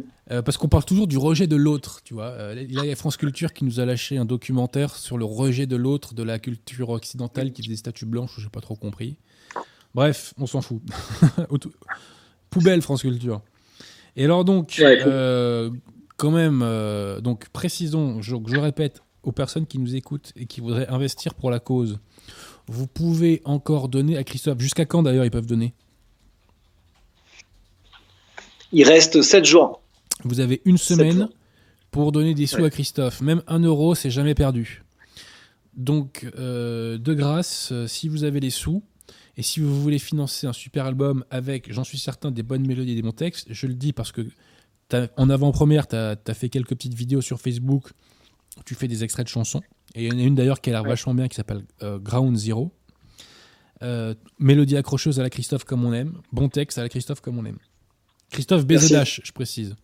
Merci Faut beaucoup. pas qu'on te confonde avec euh, celui qui chante Aline. que, que, que- Ouais. que tu éclipses par ailleurs. Que tu éclipses par ailleurs. Évidemment, je pense que j'aurai bientôt son succès et même je vais le dépasser. Ouais, je vais faire que lui, oublier. il va, il va disparaître dans le néant, lui, tu vois, alors que nous, on n'a pas vocation à disparaître dans le néant. C'est la petite nuance, quoi. T'as raison, exactement. Euh, donc, euh, les gens peuvent encore financer ton album. Donc, aider Christophe, chanteur breton. Alors, je précise que tu es breton, parce que l'une des raisons pour lesquelles je t'aide aussi, Christophe, c'est parce que tu es breton. Et euh, moi-même, je dois beaucoup à la Bretagne. J'ai reçu beaucoup de grâce là-bas. Euh, donc, euh, donc, voilà, si je peux, ma foi, lui rendre un micro-service, c'est avec plaisir. Donc, en tout cas, ce qui est sûr, Adrien, c'est que depuis le début, enfin, je me quitte à me répéter, mais euh, voilà, et moi, j'ai pas tendance à cracher dans la soupe. Depuis le début, tu, tu m'as soutenu. Et voilà, donc euh, je tiens à rendre à César ce qui est à César. Et je te remercie du fond du cœur pour vraiment toutes les preuves, enfin toutes les preuves de, sympathie et de- d'encouragement que tu m'as manifesté. Merci du fond du cœur. C'est normal, cher ami, c'est pour la cause. Et si ce que tu avais fait n'était pas de qualité, je l'aurais pas fait. C'est aussi simple n'en doute pas. C'est aussi simple que ça. Ouais. Donc là, tu nous prépares un deuxième album. Alors, qu'est-ce que tu peux nous dire Ouais. là euh, pour, euh, pour mettre l'eau à la bouche là à des gens là? Parce que n'oublie pas que là, tu es en quête de bif. Là, là tu es en quête d'investisseurs là, hein, ce Ouais, soir là. hein. On n'est pas en train de rigoler là. hein. Non, non, je suis pas en quête de bif. Jamais de la vie, je ne serai jamais ça. Mais, mais par contre, ce que je peux vous dire, c'est qu'en fait, alors j'imagine qu'on n'a pas forcément euh, le même auditoire à la base, euh, mais bon, euh, tu as plus de surface que je n'en ai. Pour l'instant, ça peut vite changer ça. tu sais. Ouais, peu importe, c'est pas la question. Mais en fait, alors, dans mon premier album, je me suis présenté par la plume. Je, me, je suis arrivé par avec un album, on va dire, dans un écrin pop rock, pop rock dissident, on va dire, avec des paroles que personne Ouais, n'ose ouais, ouais, ouais, ouais. Voilà, bon. Voilà, donc je me suis prêté à l'exercice. Et euh, j'ai, je veux, enfin, j'ai voulu et je veux, euh, pour euh, l'album en cours, proposer quelque chose de plus instrumental, quelque chose de plus. Pas de plus écrit, mais de plus euh, peut-être métaphorique, de plus, de plus travaillé au, au niveau de l'arrangement. Voilà, faire monter le niveau, parce qu'il faut toujours faire monter le niveau, comme toi tu le fais euh, dans tes- romans. euh, je ne vais pas te parler maintenant, mais j'ai terminé cette semaine euh, les Gilets jaunes. On en Alors, parlera pas un après. roman je- hein, pour le coup. hein, mais bon. ça fera une vidéo. ça Un essai. une vidéo. Ah, tu Attends, me caches, tu me caches. Ouais, Bon, c'est pas grave, Non, non, t'inquiète pas. non, blague à part, je consacrerai une petite vidéo euh, sur ton, C'est sur sympa. ton ouvrage euh, Les Gilets jaunes, voilà, qui m'a vraiment, vraiment bien, bien, bien, bien plu. C'est un euphémisme. Donc voilà, donc euh, je sais plus ce qu'on disait, mais euh, oui, donc dans le, dans le prochain album, euh, on va faire monter le niveau, parce qu'il faut faire toujours monter le niveau. Euh, un apport d'instruments, un apport de, un apport de, de langage. Il y, aura, il y aura notamment un titre intégralement en breton. Ah ouais. Voilà. Bah, Donc écoute, il y a un titre dis, qui sera vraiment accrocheur. hein. Voilà, et un breton. Et il me semble que dans le paysage actuel, c'est. Je, vois pas qui Bah, à, part propose Man- ça. à part Mano, euh, je pas quoi. Ah, j'aime beaucoup Mano. J'aime beaucoup Mano. Ouais, ouais. Enfin, feu Mano. euh, Mais- Moi, je préfère Manoir, moi, à Mano, moi, tu vois. Ouais, mais je vais te le dire, ouais, Manoir. Manoir, c'est que Mano, moi. Vous connaissez. Manoir Pierre, Bon, bah. Pierre de Tirmont connaît Manoir, c'est vrai ce mensonge? Ah, Citez-moi un seul morceau de Manoir, Pierre de Tirmont. Ah, voilà. euh. Et euh, monsieur Christophe Bézadache, citez-moi un morceau de Manoir. Alors, euh, le titre, Julien, ce que tu l'as? Alors, c'est un titre, euh, non, je ne pourrais pas te le citer. C'est sur. euh, Ah, putain, enfoiré. Ouais, non, j'ai pas Bah, de moi, je vais vous citer un titre de Manowar qui est, qui est un joli morceau. Alors, vous à moi, euh, j'aime pas trop leur côté païen, en passant. Master of the Wind. Master of the Wind. Master of the Wind, c'est une balade qui est magnifique, vraiment sublime. Euh, donc, les gens peuvent aller écouter ce morceau si ça les intéresse. Voilà. Euh, bah écoute, moi je vais te dire, Christophe, ce que tu- qu'est-ce que tu dois viser pour, euh, pour euh, cette- ce nouvel album? Donc, bah, un maximum de Tu vues sur dit- YouTube, on est d'accord? Il faut que tu vises les 1000 albums. Exactement, 1000 ventes. Hein? Objectif 1000 ventes. 1000 ventes pour Christophe. Avec le premier, tu avais fait quelques centaines. Moi, je dis Ouais. qu'avec une meilleure couverture euh, médiatique, euh, tu, peux, tu peux atteindre 1000 ventes. Et ça serait exceptionnel d'ailleurs que en autodiffusion, dans le simple circuit de la nouvelle opinion publique, tu arrives à atteindre ça- ce, ce- ce chiffre. Ça serait vraiment un super signe envoyé à nos ennemis. Dieu t'entende. Et euh, bah ouais, j'espère qu'il va m'entendre. Et vraiment, Ouais. euh, objectif 1000 ventes, Christophe. Donc il va falloir que tu te bouges. Je suis en train de me bouger, t'inquiète pas. Voilà, je compte sur toi. l'artiste. Autant je peux avoir, tu vois, beaucoup de défauts en termes de, de logistique, en termes de communication, mais pour ce qui est de la musique, je me fais confiance. Et euh, alors, Ah, il tu y a peux, assez, assez de personnes pour me faire confiance, mais ceux qui apprécient ma musique, euh, je lance un message à- aux personnes qui ont apprécié mon premier album. Vous aimerez encore plus le prochain. De breton. Bah écoute, euh, moi Ouais. je te fais confiance pour une raison très simple, c'est que j'ai entendu les extraits que tu as postés sur son Facebook, et il y a deux morceaux notamment euh, que j'ai trouvé excellents, avec les bonnes mélodies accrocheuses qu'on aime. Euh, donc, euh, donc voilà, euh, moi je voilà. Mais objectif donc 1000 ventes euh, pour la Bretagne. Voilà, c'est c'est ce qu'il faut se dire. Ça marche. Est-ce que tu as encore quelque chose à ajouter Dis-moi, Christophe? Bah écoute, il me semble que j'ai à peu près tout dit. Alors, dans ce cas, monsieur Pierre Tirmont, à tout Ah hasard, est-ce qu'il y a des questions pour notre ami ou pour votre serviteur? Pour toi seulement. Donc, euh, bah, tu restes avec nous un peu ou pas, Christophe? Là ouais, ça marche. Voilà. Alors, monsieur Pierre Tirmont. Le micro est éteint. Culmina Rosé voudrait savoir euh, quel est. euh, Adrien peut-il nous parler de sa conception, de la conception du libre arbitre selon Luther? Son Luther? Ouais, le- Parce que j'ai une tête à vous parler de Luther, moi. Non, mais franchement. ouais. Poubelle, Luther, poubelle, poubelle, poubelle, poubelle. Mais je crois qu'il le nie, mais bon, on s'en fout de ce qu'il raconte. C'est, ça a été, tout ça, c'est condamné par le Concile de Trente. euh, poubelle, poubelle.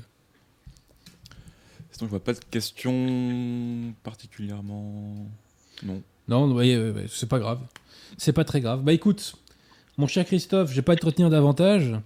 Je te remercie de ton invitation. Est-ce que tu as des duos d'ailleurs sur, sur ton nouvel album? Dis-moi dernière chose. Tu as des featuring, comme on dit aujourd'hui? Des feats? Ouais. J'ai Avec des Pierre de. Ah, je Non, écoute, j'ai un feat euh, notamment avec, euh, avec mon ami euh, Larien. Ouais. Euh, là, voilà, donc j'avais fait un clip, euh, un clip rap avec lui euh, et ça avait plu à l'auditoire, ça avait un petit peu surpris le, le public, mais euh, étant un artiste, moi j'aime bien relever euh, les défis, les challenges et, euh, et du coup euh, j'ai beaucoup aimé mon, mon duo avec Larien. Donc Larien sera présent sur le deuxième album. D'accord. Il y aura d'autres personnes, Ok. on verra. Je vais pas spoiler, mais euh, D'accord. Ouais, bah, ouais. ne, ne spoilons pas. Ne spoilons pas. ne spoilons pas. Il n'y a pas de souci. Je te remercie encore du fond du cœur, Adrien. Mais il n'y a pas de quoi, c'est pour la cause. Ouais, c'est cool. Voilà. Allez, porte-toi bien, Christophe, et au boulot. Ça marche. Allez, bonne soirée. Salut. Ciao. Me revoilà. Alors, j'arrange la caméra et je te pose des questions, parce qu'il y a des questions. Ah, il y a encore des questions, monsieur Pierre Tirmont? Bah, les gens ont réagi à ta, à ta demande. Oui. Alors, Royal Christianity demande ce que vous pensez, ce que tu penses du rap chrétien de Kanye West. Je connais pas du tout. Alors Kenny West a lancé une grosse punchline quand même il y a quelques années. Il se faisait interviewer par un journaliste et il parlait de l'esclavage aux États-Unis. et il a balancé 400 ans d'esclavage, ça ressemble à un choix. et mine de rien, il y a une part de vérité là-dedans. Voilà. C'est la, la servitude volontaire, le fait que les gens. Et je dis pas ça pour les Noirs américains, je dis ça pour nous quand je dis ça. C'est-à-dire qu'on n'a que ce qu'on mérite. Malheur aux vaincus. Voilà.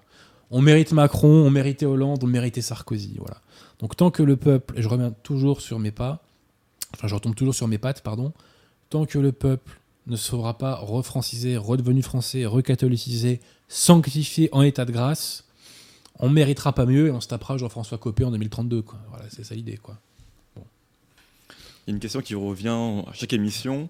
Euh, comment faire pour trouver une paroisse? Bah, écoutez, euh, y a, y a des, y a, vous allez sur Google, vous tapez euh, paroisse Nanunakum, et puis, puis vous trouvez. Hein. Euh, je veux dire, il y a des listes de paroisses en France, il y en a de plus en plus. Je vais prier de, toutes mes forces pour que des, un maximum de prêtres de la fraternité Saint-Pédis franchissent le Rubicon, et qui se cassent de la fraternité comme d'autres l'ont fait avant, avant eux. Il n'y a pas si longtemps que ça d'ailleurs pour certains. Euh, et qui rentre enfin dans l'Église catholique. Vous êtes validement ordonné, euh, vous avez tout compris, euh, donc bon sang, dé déliez-vous. Qu'est-ce qui vous manque? Le bon Dieu, c'est là qui vous attend. donc il y a de plus en plus de paroisses Nanunakum, il y a de plus en plus de Nanunakum tout court. À Paris, je vois une pluie de jeunes conversions, formidable. Bravo à vous, messieurs. C'est beaucoup des hommes hein, pour la plupart. Euh, parce que les conversions se font par l'intermédiaire de la politique, souvent, il ne faut pas se mentir. Euh, voilà. Euh, donc, bah, vous allez sur Google, vous tapez, vous trouvez. Hein, au bout d'un moment, on ne peut pas toujours tenir les gens par la main en permanence. Et puis, cherchez et vous trouverez. C'est pas de moi, ça. Vous savez de qui c'est, monsieur Pierre Retirement Cherchez, vous trouverez? Oui en catholique. C'est un certain Jésus-Christ. voilà, bon. Euh, donc cherchez, vous trouverez. Voilà, mais encore une fois, c'est trois clics sur Internet, vous tapez euh, Messe Nanunakum et il y a plein de fichiers PDF où il y a toutes les listes de France, enfin toutes les messes de France, euh, etc. Euh, voilà, donc ça se trouve facilement. Une question de Sacha Siobud. Siobu. que pensez-vous des écrivains anglais Chesterton et Lewis? Ah, ah alors Lewis, c'est celui qui a fait Narnia, je crois, Lewis. Euh, oui, c'est possible, oui. Voilà, alors, je n'ai pas Oui, lu. Narnia. Mm. Je vous le dis en toute honnêteté intellectuelle, je n'ai pas lu Narnia. Donc je ne peux pas prononcer une opinion sur un ouvrage que je n'ai pas lu. En revanche, j'avais bien aimé les films, les trois films de Narnia. Enfin, le 3 était un peu moins bien. J'aime beaucoup l'Heroic Fantasy. On parlait du métal tout à l'heure. Pourquoi j'aimais un groupe comme euh, Blind Guardian? Parce qu'il y avait le côté Heroic Fantasy avec des elfes, des trucs, des comme ça, le Seigneur des Anneaux. Donc, donc j'avais bien aimé Narnia, les, les deux premiers en particulier. Euh, quant à Chesterton, je l'ai très peu lu. Mais peut-être que les éditions Altitude vont rééditer bientôt du Chesterton. Je n'en dis pas plus. Voilà. Donc, euh, euh, à découvrir Chesterton. Voilà. À découvrir. Et puis un catholique anglois, euh, ça vaut toujours son pesant d'or. hein. Voilà. Une nouvelle question de Real Christianity. On va, on va l'appeler Christianité réelle, peut-être, ou chrétienté réelle plutôt. Euh, que pensez-vous de l'abbé Rioux Bah, l'abbé Rioux, c'est un prêtre qui est très bien. euh, enfin, il est Nanunakum, euh, il a, il a eu le courage de quitter la fraternité. euh, donc, il fait un bon boulot, l'abbé Rioux. hein. Mm, mm. Là, il a fait un bouquin sur la question juive qui a été un, un raz-de-marée en termes de vente. Voilà, j'espère qu'il va défendre le magistère à fond. euh, Ouais, non, mais la Berriou, il a beaucoup de mérite. hein. Euh, moi, je l'ai croisé une fois, euh, la Berriou. J'ai fait, une- messe. euh, C'était à Chiré, en septembre 2018. Euh, Chiré avait une messe sous Nakum. Moi, je voulais pas aller à une messe schismatique. Donc, on a cherché une messe sous Nakum. La Berriou était là. Et je suis allé à sa messe. On a discuté un peu à la fin. Il est sympathique. Il fait du bon boulot. voilà. Donc, toute personne est critiquable de toute façon. hein. Euh, vous savez. euh, mais moi, je préfère. euh, voilà. la Berriou, il a, eu le courage. Il a eu le courage de s'opposer à Monseigneur Felet. Et, voilà, et des prêtres Nanunakum, il n'y en a pas 60 000 hein, en France, donc il faut soutenir la Berriou. Voilà, il faut le soutenir, et il faut l'encourager. Français en devenir vous demande que pensez-vous de Marc Moi, J'ai pas lu Marc Aurèle, euh, mais je crois qu'il a persécuté des chrétiens, donc a priori. euh, Vous connaissez ma fameuse phrase maintenant, euh, Pierre Tirmont Laquelle? Poubelle Poubelle Voilà. Voilà, voilà. Moi, je clash les persécuteurs de, de- de- de catholiques. Tout simplement. Hugo Gallos Soder a posé sa question moi cinq fois, on va lui poser. Les satanistes seront-ils récompensés par le diable une fois en enfer? Non, non, ils, ils vont griller en enfer. euh, A priori, oui. Ils vont griller, euh, voilà, comme des sardines. Faites des, euh, faites euh, les exercices de Saint Ignace. Faites des retraites où vous allez faire l'exercice de Saint Ignace. Il y a des méditations sur l'enfer. Ça vous calme, voilà. Donc, euh, non, non, non, ils vont pas être très récompensés. Une question de Pétula France. Ne pensez- ne pensez-vous pas qu'un site comme Démocratie participative, par ses excès, dessert notre cause, ou bien faut-il être radical? Le problème, c'est que si vous voulez, euh, il y, a, il y, a, il y a toutes sortes de gens, euh, en fait, on va être très clair, qui n'ont pas le même niveau d'intelligence. On va être très clair là-dessus. On n'est pas égaux face à l'intelligence, c'est comme ça, c'est pas de ma faute, c'est le bon Dieu qui, a fait la création. hein.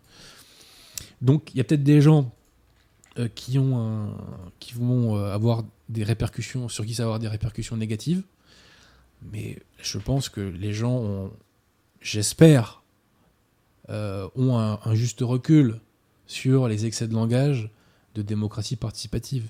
Le, seul, le, vrai reproche que je leur fais à démocratie participative, c'est qu'ils ils attaquent l'Église, quoi. Et ça, je supporte pas. Voilà. Euh, donc, démocratie participative, si vous m'écoutez, quand vous attaquez Bergoglio, vous dites on attaque la secte conciliaire. La secte conciliaire, ce n'est pas l'Église catholique. Bon sang. Donc, euh, voilà, mais euh, voilà, c'est tout ce que j'ai à dire là-dessus.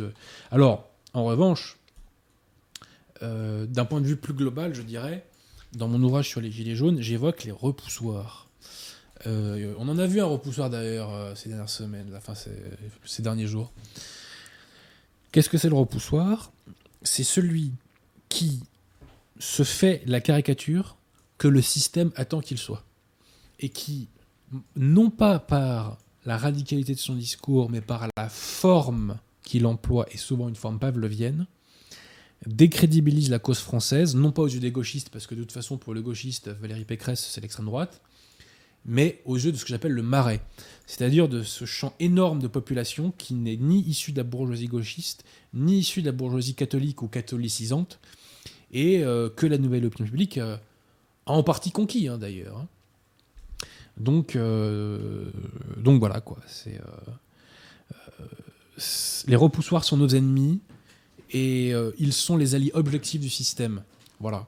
Donc les gens savent très très bien les reconnaître, on, sait très bien à qui on pense tous, et euh, il faut pas les alimenter. C'est pas un service qu'on rend à la cause française que de le faire. Je renvoie les gens à mon chapitre que j'ai fait sur les gilets jaunes.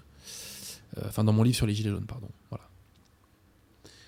Est-ce qu'il y a encore des questions, monsieur Pierre de Tirmont? Oui, Julien Thiollet qui nous fait un don et qui pose la question faut-il dédarwiniser les cerveaux? Euh, Bien sûr. Est-ce que vous pensez que vous, vous descendez de la grenouille euh, ou du dindon, euh, monsieur Pierre de Tirmont? Est-ce que, est que l'homme descend du dindon, monsieur Pierre de Ce n'est Tirmont? pas ce qu'a dit Darwin. Ouais, enfin, c'est du même ordre. hein. Excusez-moi. hein. C'est du même ordre. hein. Donc, euh, non, non, mais bien sûr, Darwin. D'ailleurs, il y a beaucoup de choses à dire sur Darwin. Allez voir quelqu'un qui maîtrise ce sujet beaucoup mieux que moi, monsieur Dominique Tassot. D'accord? Il y a plein de conférences de Dominique Tassot sur toutes ces questions-là, sur la confrontation entre les dogmes de la science moderne, je dis pas entre la science moderne, je dis les dogmes de la science moderne, et la foi.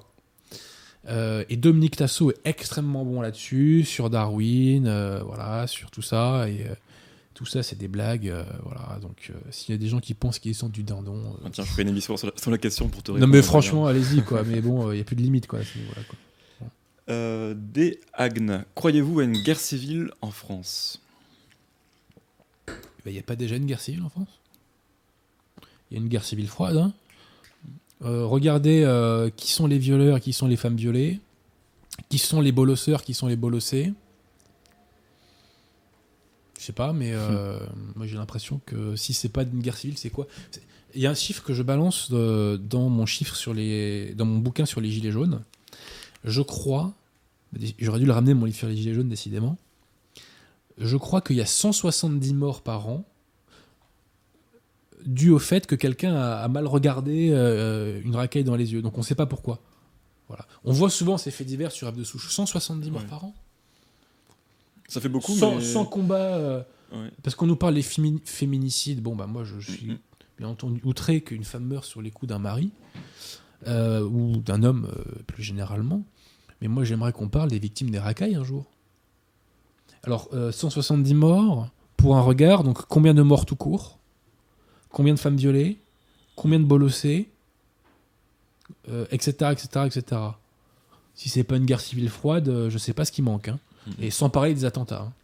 Il pensait à une vraie confrontation violente explicite. Il y aura probablement pas des guerres rangées, en tout cas pas demain matin, mais je suis désolé, la confrontation, euh, pour ceux qui vivent en Ile-de-France, elle est déjà là.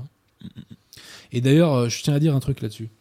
C'est que j'entends parfois que Zemmour, c'est le discours de la dissidence nationale islamique notamment, mais pas que, euh, c'est aussi le discours du système et de la LICRA, hein, soyons clairs.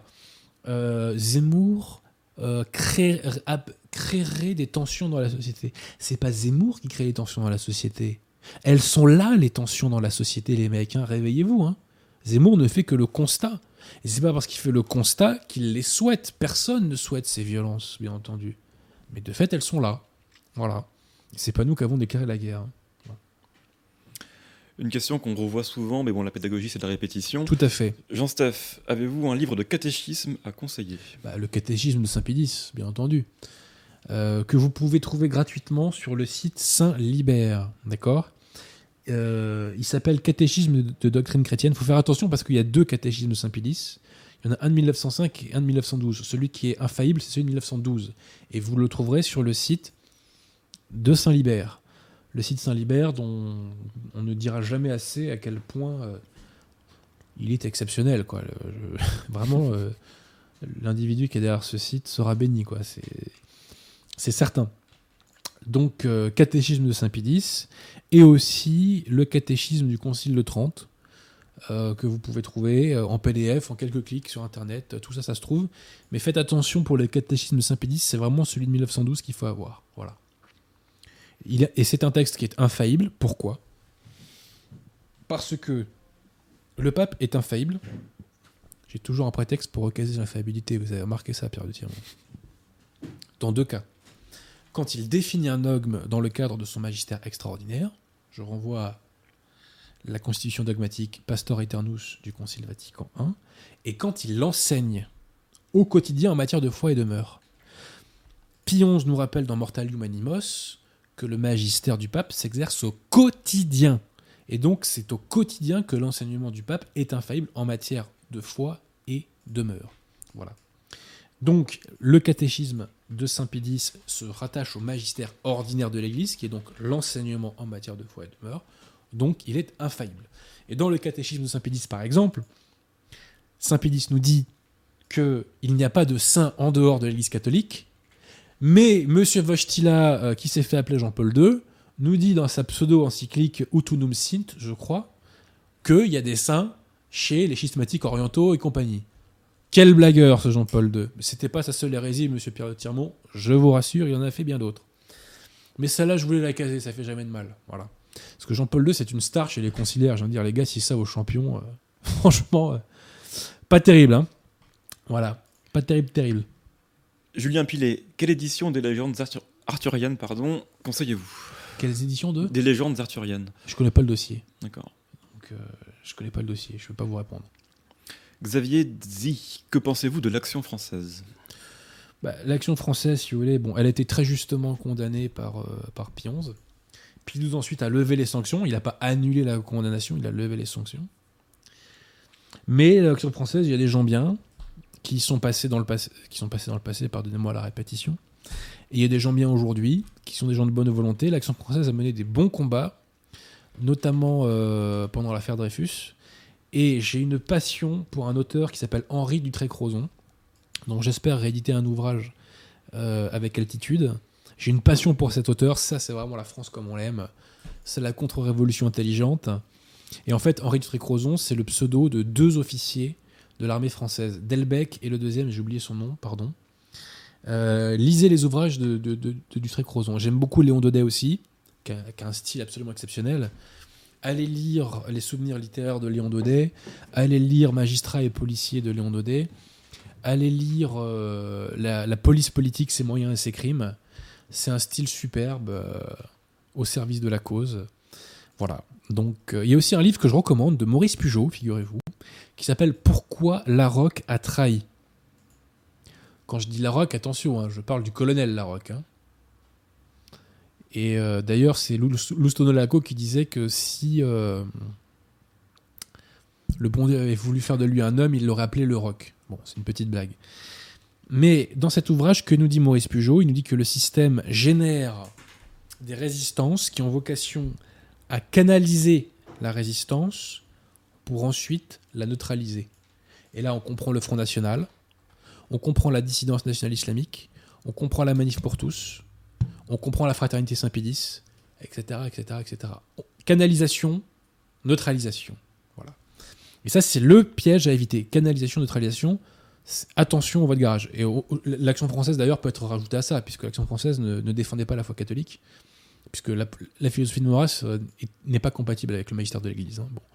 C'est contraire notamment euh, au Christ roi, je renvoie à Quas Primas. Euh, donc euh, voilà, donc comme quoi la morale d'histoire, Monsieur Perret-Timon, c'est qu'il faut être un contre-révolutionnaire dans les clous et un catholique dans les clous. Voilà. Mais bon, il y a des gens bien à l'action française. Mm, mm, Donc euh, je ne veux pas leur retirer ça. Une question de Mandalore le Sauveur. Connaissez-vous le groupe Glorious Et si oui, qu'en pensez-vous? Non, je connais pas. C'est de la pop louange. C'est de la pardon? De la pop louange catholique. Ouais, Ça sonne pas bien, pop louange catholique. Déjà, à mon avis, c'est plutôt de la pop louange conciliaire déjà. Oui, bon, déjà. Donc un peu, euh, j'allais dire tafiole, excusez-moi. Euh, un peu. euh, C'est un peu de la soupe, peu. Un peu, voilà, ouais. On va dire ça comme ça. hein. C'est, ça sonne pas bien, la, la pop catholique. c'est. Pourquoi La chanson française catholique, oui, mais pop catholique, je sais pas pourquoi, mais ça, ça sent pas bon, quoi. Voilà. Alexis Béchon, Adrien, ferez-vous un ouvrage sur Saint Pie XII pour rétablir la vérité Alors- de son action ou de son pontificat? Alors il est pas, il est pas saint, euh, Pie XII, hein, je précise. hein. D'accord. Mais euh, bon, il n'y a pas besoin, hein, je veux dire. euh. Après, Pie XII, c'est- comme pour tout le monde. On, on- on commet tous des erreurs, euh, on commet tous des fautes. Euh, Pie XII a. Moi, j'ai un reproche à faire à Pie XII c'est qu'il n'a pas nommé les hérétiques qu'il visait dans Humani Generis, c'est-à-dire Yves Congar, Teilhard de Chardin et Henri de Lubac, notamment. Si il les avait nommés, voire même excommuniés, peut-être qu'on n'aurait pas eu Vatican II. Je dis bien peut-être, j'en sais rien. hein. Mais en tout cas, il nous aurait facilité les choses, puisque toutes les personnes condamnées par l'encyclique Humani Generis ont été euh, sorties d'outre-tombe, si je puis dire, par Jean XXIII, qui en a fait ce qu'on appelle des péritus pour le Concile Vatican II. Et l'homme qui a le plus influencé le Concile Vatican II, c'est Yves Congar. Voilà. Et puis le deuxième qui a le plus influencé, c'est euh, Henri de Lubac et Jacques Maritain ensuite. Voilà. Euh, Vatican II, on m'a reproché d'avoir dit qu'il n'avait pas été fait par des juifs. Alors oui, il y a eu l'influence du Néibrite pour un passage dans un texte. Mais ce n'est pas matriciel au Concile Vatican II. La matrice du Concile Vatican II, c'est l'œcuménisme. Et je précise que les musulmans, les gouvernements arabo-musulmans, ont fait la même chose que le Nébrite. Ils ont fait du lobbying pour influencer Nostra Aetate. Est-ce que Vatican II, pour autant, est un complot arabo-musulman? Restons sérieux. Il y a eu des influences juives, musulmanes, communistes, mais tout cela n'était pas matriciel. Tout cela, au contraire, était la conséquence de l'apostasie moderniste au concile. Voilà. Et les trois personnages les plus influents de Vatican II sont, donc je répète, Yves Congar, qui est le père de l'œcuménisme, c'est-à-dire on peut se sauver en dehors de l'Église, selon lui. Henri de Lubac, qui est l'inventeur de ce qu'on appelle la justification universelle. Je prépare un texte sur Henri de Lubac. Et Jacques Maritain, qui est le père de la réconciliation avec le monde. Parce que avant Maritain, le monde, en fait, le monde est l'Église. Et ça, c'est des phrases du Christ. Il y a plein de phrases du Christ dans les Écritures où il dit le monde me hait. Quand il dit le monde, il parle du monde qui ne se définit pas par rapport à la foi catholique. Eh bien, Maritain va révolutionner tout ça. Il va nous dire mais non, il faut se réconcilier avec le monde. L'Église catholique, qui haït par le monde, doit se réconcilier avec le monde. Et dans Gaudium et Spes, on nous dit les catholiques sont au service du monde. Ils sont plus au service du bon Dieu prioritairement et de l'Église, ils sont au service du monde. Voilà. Ce qui est bien entendu une hérésie euh, hallucinante. C'est une apostasie hallucinante. Et c'est pourquoi les conciliaires sont en phase avec le monde. Alors parfois, ils ont quelques petits restes catholiques sur l'avortement, mais on le voit que là, même sur la PMA, ils sont en train de lâcher. Je parle des autorités, hein, parce qu'il y a des braves gens au niveau de la base, mais les autorités, ils ont complètement lâché. Sur l'homosexualité, sans commentaire. Sujet tabou, euh, parmi les clercs conciliaires, vous suivez mon regard. hein. Bref. Merci à Von Romnitz pour son don qui nous dit Humanum Generis n'interdit pas l'évolutionnisme. Euh, alors, c'est un peu plus compliqué que ça, mais en gros, euh, l'évolutionnisme tel que pensé par Teilhard ou Darwin, bien sûr que si. Bien sûr que si. Euh, FR Eck et le catéchisme de Saint X du site Chiré. Qu'en pensez-vous? Bah, Je suppose que c'est le même. Après, je ne sais pas si c'est 1905 ou 1912, Mm, mm, mm. mais je suppose que c'est le même. Euh, RBT Val, que pensez-vous de l'œuvre littéraire de Tolkien? Bah, j'ai pas lu. Moi, je suis comme vous, périodiquement, j'ai regardé les films. je suis trop fainéant pour aller lire. euh, J'ai lu le premier, mais c'est bien. donc, euh, euh, donc voilà. Non, mais c'est. A priori, c'est un bon auteur. mais Je peux pas en dire plus. Bobby Brown, que pense Adrien de Pierre Jovanovic et de son, analy- son analyse économique? Il y avait une question sur les anges aussi, son analyse. Écoutez, je connais pas trop Pierre Générique. Je sais qu'il annonce un crack boursier tous les six mois. c'est vrai. Bon, je dis ça sans sarcasme, parce que par ailleurs, il, il balance des informations intéressantes euh, sur les licenciements et tout ça, mais je suis pas trop ce qu'il fait, donc je suis pas compétent. euh, je suis pas compétent pour répondre. Quoi. À part- par contre, d'un point de vue spirituel, Jovanovic, c'est clairement pas catholique. hein. Là, c'est pas. euh, même les conciliaires peuvent en convenir, je pense. Voilà. Alors, une question de YL. Sur votre indication, je lis les deux étendards de Robaté. Pouvez-vous développer votre avis?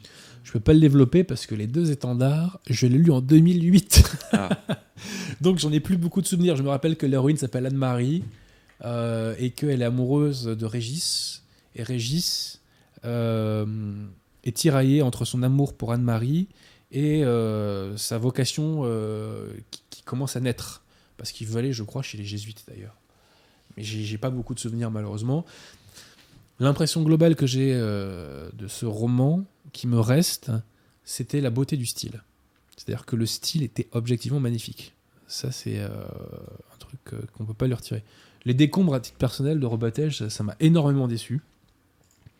Je m'attendais vraiment à une analyse de fond, en fait, c'est un règlement de compte. Euh, donc, euh, les décombres, je trouve que c'est un bouquin qui est surestimé.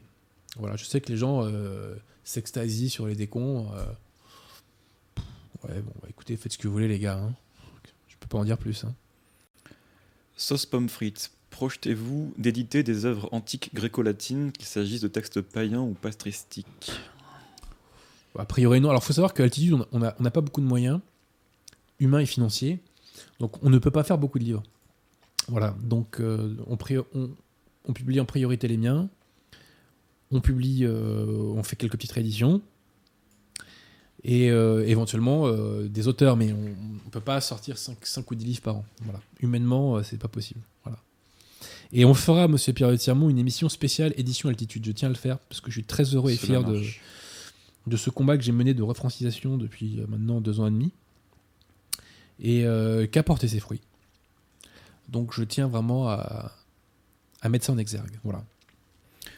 À nouveau, Real Christianity. Euh, ce Christianity est motivé ce soir. Que pensez-vous du motu proprio sacram communionem du 25 mars 1957 qui a changé le jeûne eucharistique antique de, mini à- de minuit à 3 heures seulement par le pape Pie XII Je connais pas trop le dossier, donc je peux pas me, prononcer, mais si Pete vous a fait, c'est infaillible.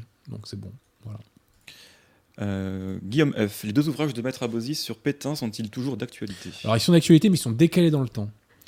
Ils sont décalés dans le temps parce que la- la- l'actualité avec Polanski m'a fait euh, changer mon calendrier en fait. Et à la place des bouquins sur Pétain, qui devaient sortir donc euh, décembre-janvier, on va sortir. bah, D'une part, il y a mon bouquin sur Maritain, et d'autre part, il y a euh, un deuxième bouquin sur Dreyfus. Voilà. Un deuxième bouquin sur Dreyfus, qui sera un bouquin, je vous l'annonce, intensément français. Et ce bouquin sera un mélange de réédition et de texte de votre serviteur. Faut vraiment que vous vous intéressiez à l'affaire Dreyfus. C'est un combat qui est intensément français.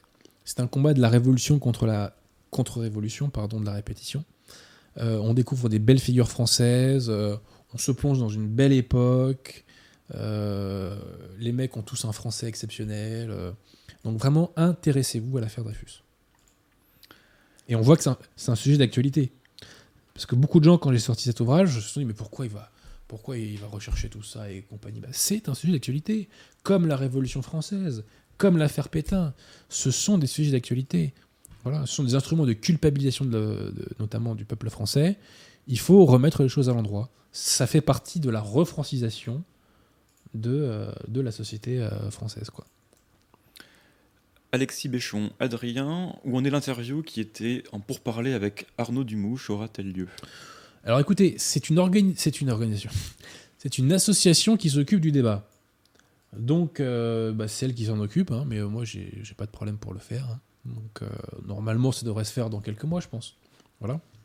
Mais Arnaud Dumouche a débattu déjà avec deux jeunes Nanunakum, euh, qui, pour ce que j'en ai vu, se sont très bien tirés, et qui l'ont mis face à ces contradictions. Euh, puisque Arnaud Dumouche a selon moi une conception de la pastorale qui est totalement étrangère au magistère de l'Église. Euh, puisque on ne peut pas dire que Quantakura euh, ne concerne pas euh, la foi et les mœurs, c'est pas possible. Et d'ailleurs, dans le texte de Quantakura, qui condamne la, liberté religieuse notamment, il me semble de mémoire que Pie IX dit expressément que c'est pour préserver la saine doctrine et que c'est pour le salut des âmes. Donc on peut pas dire que ça ne concerne pas le salut des âmes et que ça ne concerne pas la foi et les mœurs. C'est pas possible. C'est se moquer du monde que de dire que Quantakura et le syllabus sont de la pastorale. C'est du magistère ordinaire de l'Église, c'est l'enseignement en matière de foi et de mœurs, c'est infaillible. Et le fait que les conciliaires à Vatican II, dans le texte Dignitatis Humanae, aient consacré la liberté religieuse, prouve leur apostasie. faut bien retenir ceci, et ça c'est le magistère de Léon XIII, l'erreur n'a aucun droit. Donc les fausses religions n'ont aucun droit et l'Église ne les tolère dans l'espace social qu'au titre d'une tolérance, c'est-à-dire pour éviter un plus grand mal. Et là, petite euh, dédicace à Ratzinger. J'ai lu sa réponse à Monseigneur Lefebvre. Qu'est-ce qu'il nous dit Ce sophiste? Il nous fait de la chutzpah conciliaire. Vatican II renonce au magistère de l'Église, qui disait ceci Le faux n'a aucun droit, mais des tolérances sont possibles pour les cultes dissidents, pour les faux cultes. Ratzinger nous dit, l'abbé Ratzinger nous dit, quand il répond à Monseigneur Lefebvre, nous n'avons pas abandonné, enfin il dit pas ça comme ça, mais en gros il dit il y a une équivalence entre le magistère sur la tolérance et Dignitatis Humanae. Et il nous dit, autrefois la tolérance, c'était un mal qu'on autorisait en vue, ou plutôt qu'on permettait en vue d'un plus grand bien, c'est exact. Et il dit que c'est pareil plus ou moins avec Dignitatis Humanae, puisque au motif de la dignité de la personne humaine, on peut tolérer la liberté religieuse. Ça ne veut rien dire. Parce que la dignité de la personne humaine n'est ni un mal ni un bien. Et on sort de cette logique, on autorise en vue d'un plus grand bien. C'est au nom de quelque chose de positif, au contraire, qu'on autorise quelque chose de négatif. C'est l'inverse. C'est l'inverse. Donc je répète, magistère classique, c'est euh, pas de liberté religieuse, mais tolérance religieuse. La tolérance est un mal. faut bien le comprendre, ça. La tolérance est un mal. L'Église est intolérante d'ailleurs avec le mal et le péché. Donc, interdiction euh, de la liberté de culte, mais tolérance pour éviter euh, un mal potentiel et donc pour un plus grand bien. Et les conciliants disent l'inverse, on part d'un bien qui est la dignité de la personne humaine pour autoriser un mal qui est la liberté religieuse et donc la diffusion des fausses religions et donc euh, l'apostasie potentielle, etc. Non mais ils nous prennent pour des guignols ces gens-là. C'est l'inverse. Donc c'est ce que j'appelle la chutzpah conciliaire. Donc je me répète, je ne sais pas si j'ai été clair parce que j'ai pas prévu de parler de ça. Le, le mal et l'erreur n'ont aucun droit. Voilà. Alors, euh, Laetitia Curas, Maître Abosi, auriez-vous aimé être l'avocat de personnes telles que Dieudonné ou Robert Forisson? Non. Constantino Milvio, que pensez-vous de Johan Livernet et des frères Juste Dumont une chose. Ouais. Je préfère défendre Pétain Et l'armée française pendant Dreyfus, c'est mieux. Euh, je répète, que pensez-vous de Johan Livernette et des frères Di- Dimon? Euh, les frères Diamond sont des hérétiques. Sont- ils adhèrent à la. Alors, c'est pas moi qui le dis, j'ai envie de dire. euh, ils revendiquent, ils se revendiquent d'un individu qui a été condamné par l'Église et d'une doctrine qui a été condamnée par l'Église qui s'appelle le finéisme, qui nie ce qu'on appelle le baptême de désir. Le baptême de désir est enseigne- infailliblement enseigné par le catéchisme de Saint Pidis. Bon. Euh, Excusez-moi, les frères Diamond. hein. Euh, moi, je vous invite à, abjurer, hein, si vous voulez être catholique. Après, les frères Daimon, je sais pas d'où ils sortent. Euh, je sais pas s'ils ont été ordonnés. Je sais pas qui ils sont.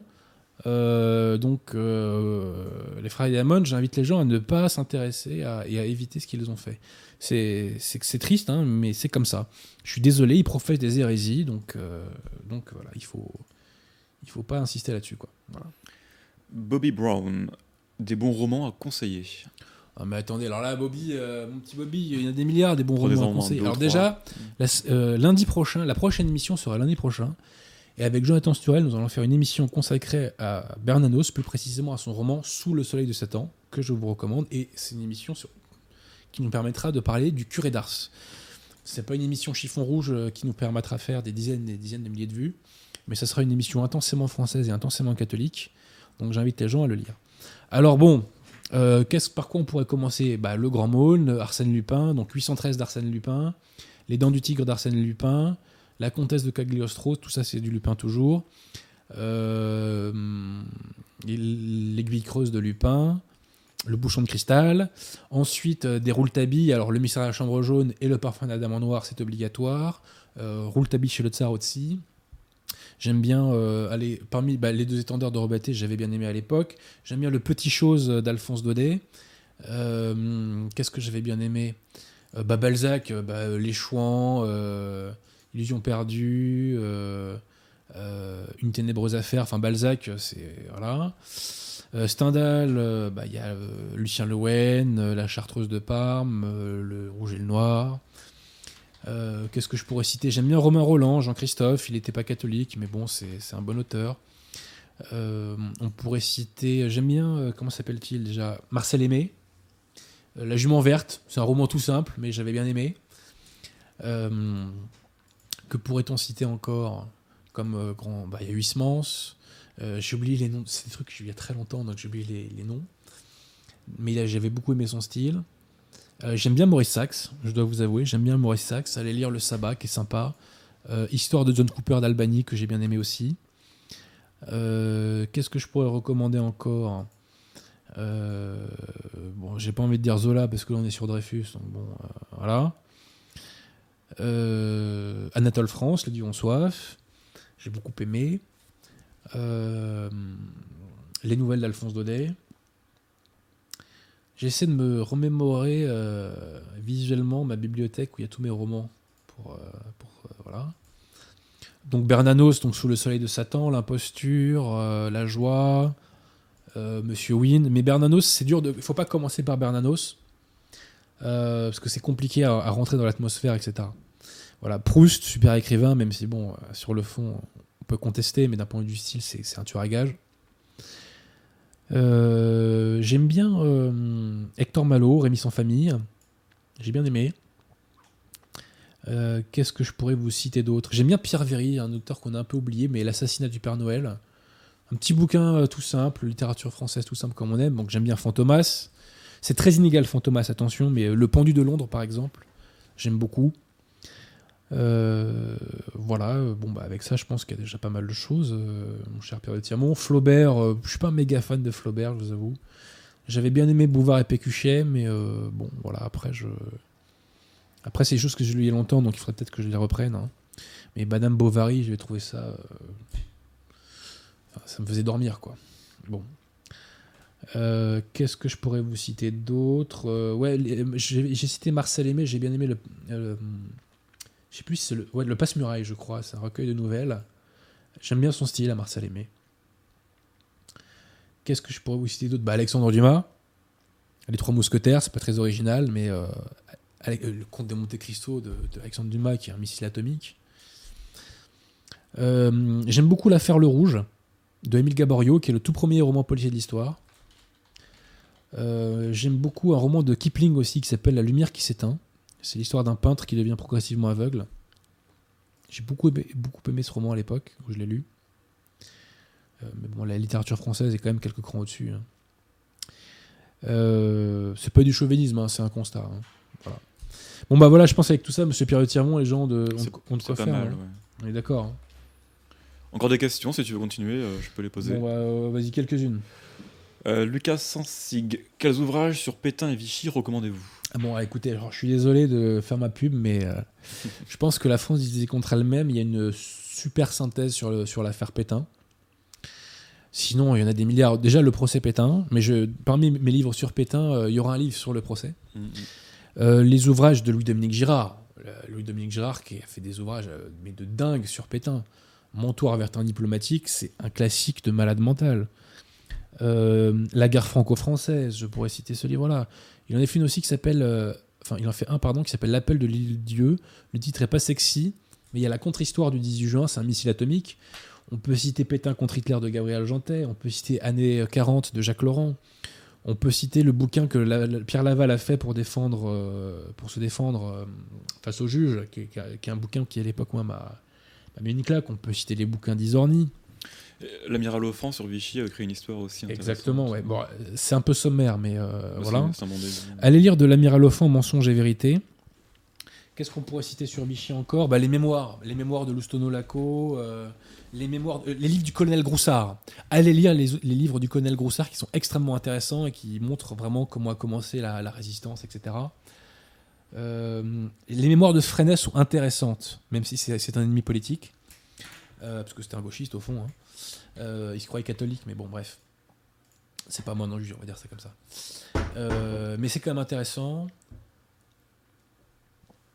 J'en ai lu tellement. Ah oui, alors il y a un livre indispensable, mais très dur à trouver, qui est un ouvrage du colonel Lafargue, qui s'appelle La victoire du vieux renard.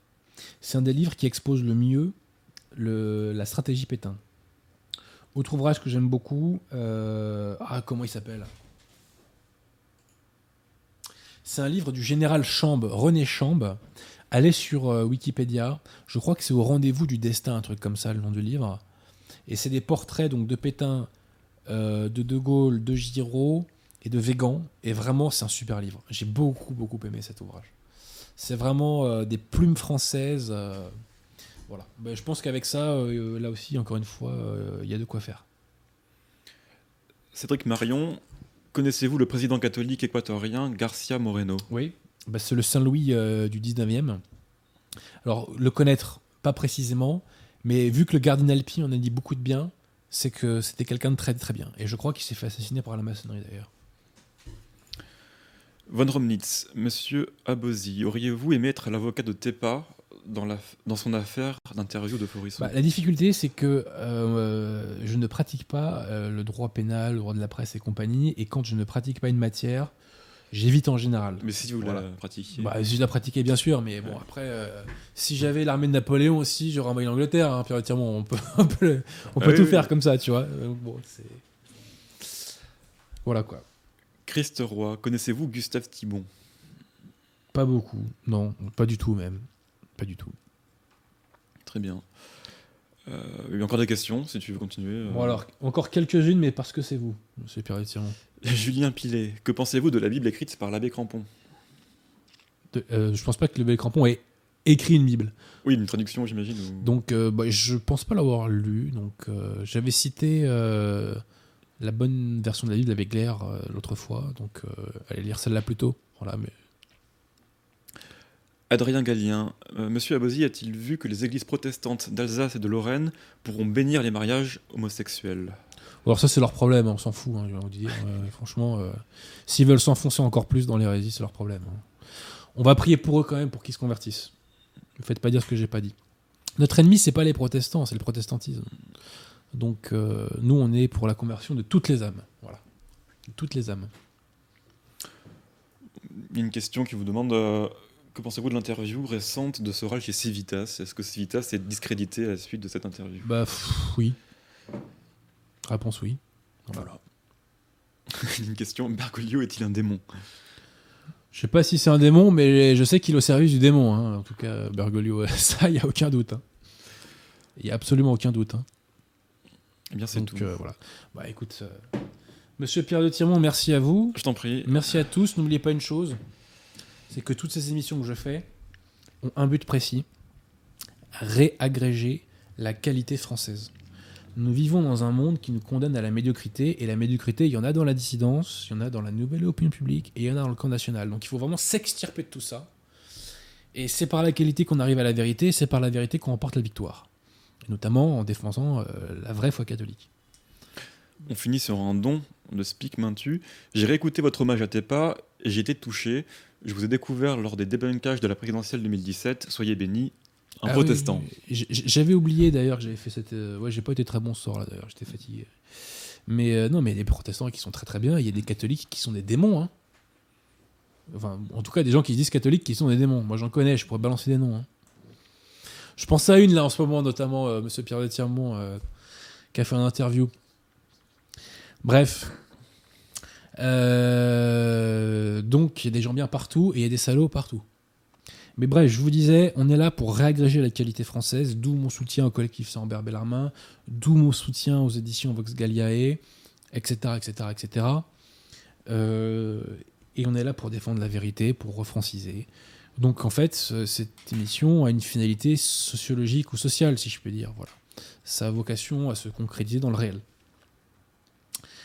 Euh, voilà. Bah écoutez, euh, cette émission spécifiquement était principalement consacrée à notre ami Tepa. Je remercie Crowland d'avoir organisé un hommage à Tepa sur la chaîne de Teddy Boy RSA. Je remercie au passage Crowland de m'avoir euh, invité pour parler de Polanski parce que l'affaire Dreyfus, il faut pas laisser passer ça, les gars. Il faut pas laisser passer ça. hein. La version officielle de l'affaire, c'est un crachat au visage de la France. Mais cette émission, donc, vous disais, j'étais consacré à notre ami Patrick, Patrick Donte, plus connu sous le pseudo de, de Tepa. Patrick était un combattant de la cause française et j'ai pas attendu sa mort pour le dire. J'ai pas attendu sa mort pour lui rendre hommage. Je, réalise toujours pas en partie qu'il est mort parce que. Bref. Mais. euh, vraiment, je prie pour lui. Priez tous pour lui. L'objectif, Pierre de Tirmont, c'est qu'on se retrouve tous au ciel. Vous êtes d'accord avec ça? Donc, euh, priez pour Patrick. Regardez ses vidéos et diffusez-les. Il a fait quelques missiles atomiques qui sont un patrimoine culturel. Et euh, pour sa mémoire, pour la France et pour la Croix du Christ, eh ben, je vous demande de bien diffuser ces bonnes vidéos. Voilà. Je vous remercie et je vous dis donc à lundi pour parler du curé d'Ars avec le camarade Jonathan Sturel. À très bientôt. Merci.